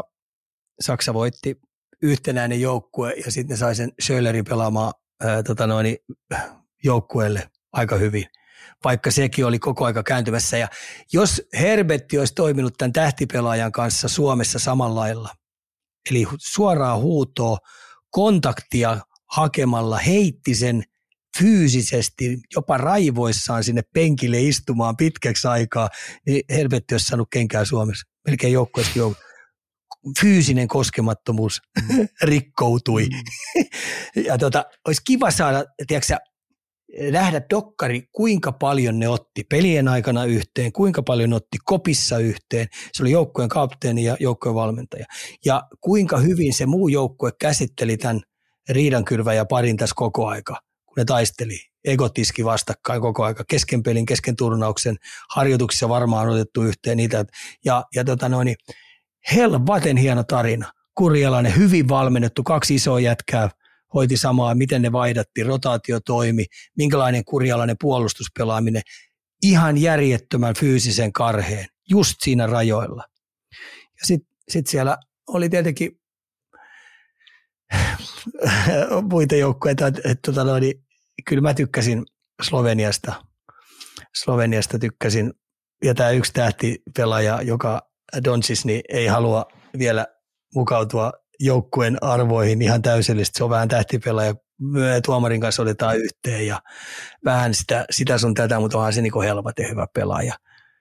Et, et, tullaan just siihen, että millä tavalla hänen lähipiiri, millä tavalla se valmennus saa sen oikeasti illasta toiseen näyttää nerokkaalta.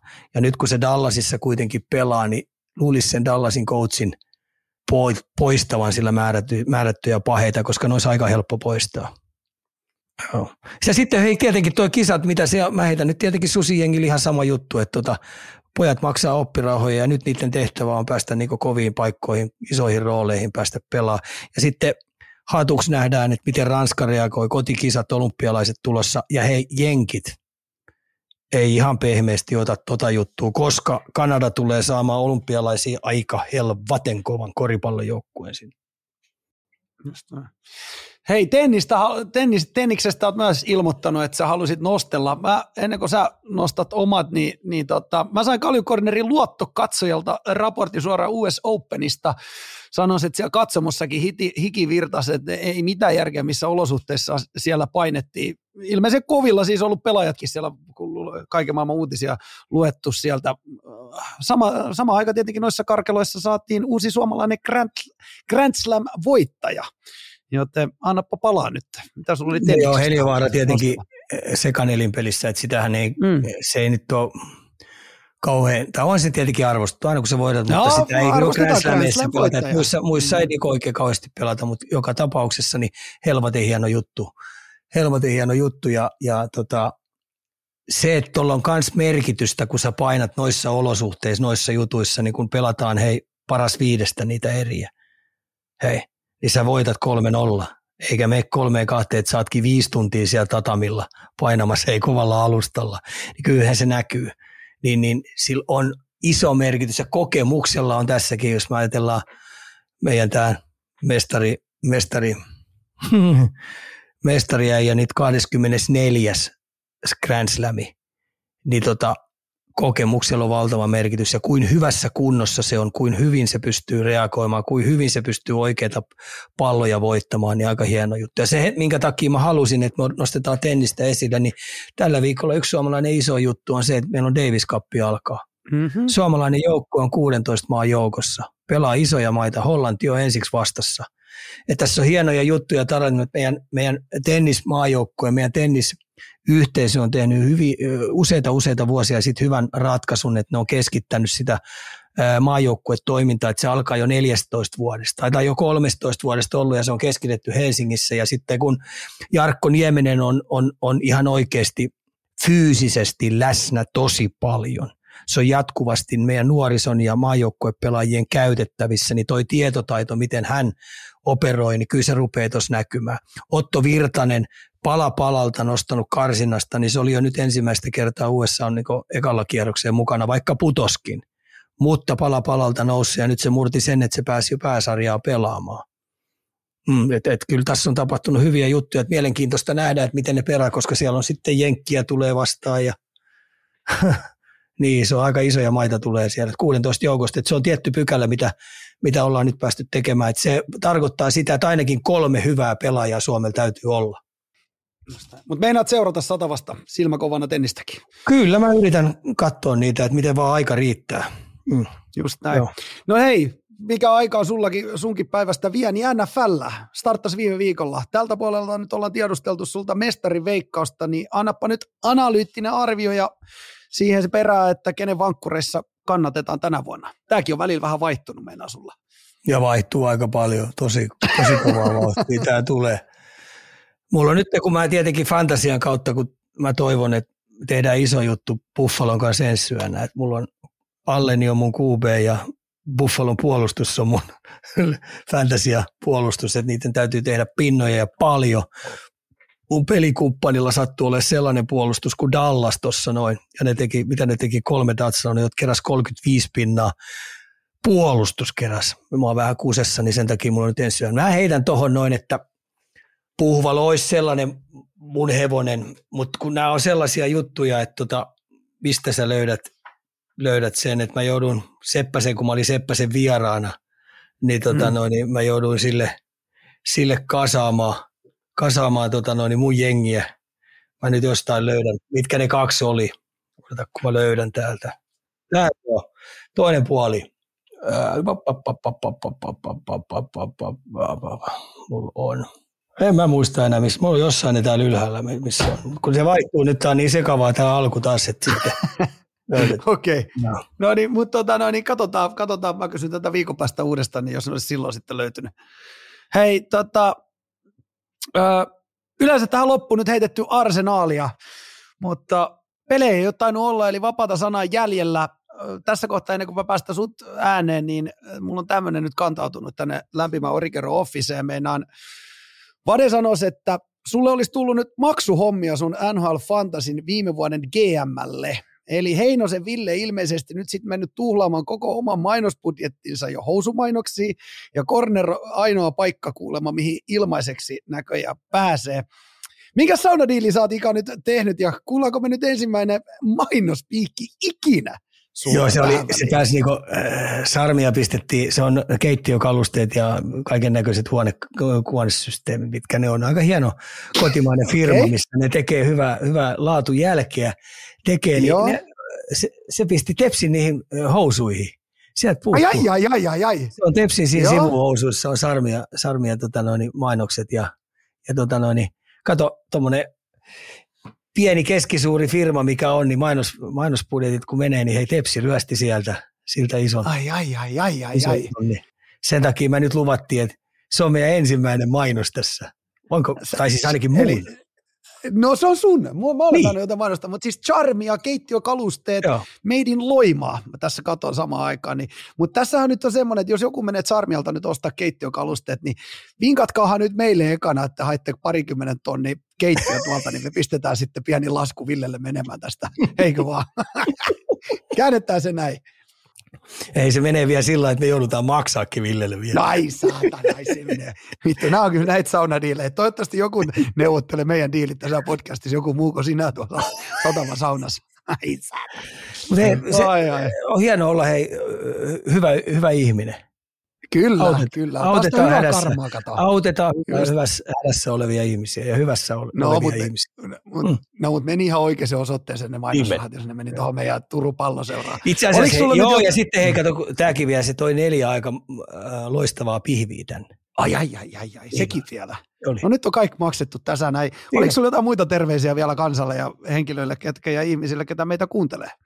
Ei, hei, huolestuttavia juttuja aina kuuluu tuolta maailmalta, milloin koulukiusaamista ja Mm. milloin kau, tuommoista kaupunkiväkivaltaa nuorison joukossa ihan oikeasti niin rauhoittukaa nyt ja ruvetaan elää ihmiseksi. Just näin. Pidetään, Vielä- toisista, pidetään toisistamme hyvää huolta. Mm. Just noin. Siihen, siihen on tota noin, niin tossa ei viekään ne junnut sinne urheilemaan kuluttamaan se energiaa vaikka sinne. Ei ollenkaan huono sekään hei.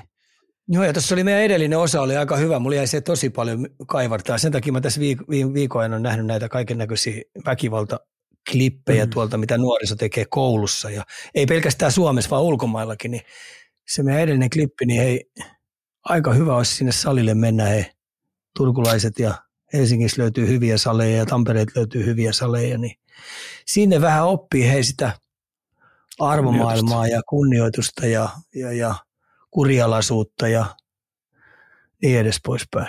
Ei yhtään näin. huono idea. Ei todellakaan. Hei, näihin sanoihin. Ensi viikolla Ika me hypätäänkin NHL, NHLn puolelle ensimmäistä kertaa oikein kunnolla. Se tekee pitkän tauon jälkeen. Päästään ni, niistä, tota noin, niin painetaanko vaikka vähän samantyyppinen jakso sitten ensi viikolla? Oletko varma, että ensi, varma, että ensi, NHL ensi viikolla jo, koska nyt on 30 Eikö päivää aikaa, kun sarjaa. Ei me vielä oteta. Otetaan, otetaan se vähän myöhemmin. Puhutaan NHLsta ainakin vielä sitten. Joo, Käydään siinä nämä on kuitenkin, hei, mitä- kuitenkin hei, liiga alkanut, SHL alkanut, Mm. mm. Niin tota, meillä on kyllä, mietitään se Kyllä me NHL saadaan taas, hei. Joo, kyllä. Just näin. Hei, Hyvä. kiitos tästä ja me nähdään ensi viikolla. Kiitos Joo. kaikki Spotifyn kuuntelijat ja live-katsojat täällä Turupukit Vitsissä. Kiitos Ika. Nähdään. Kiitos.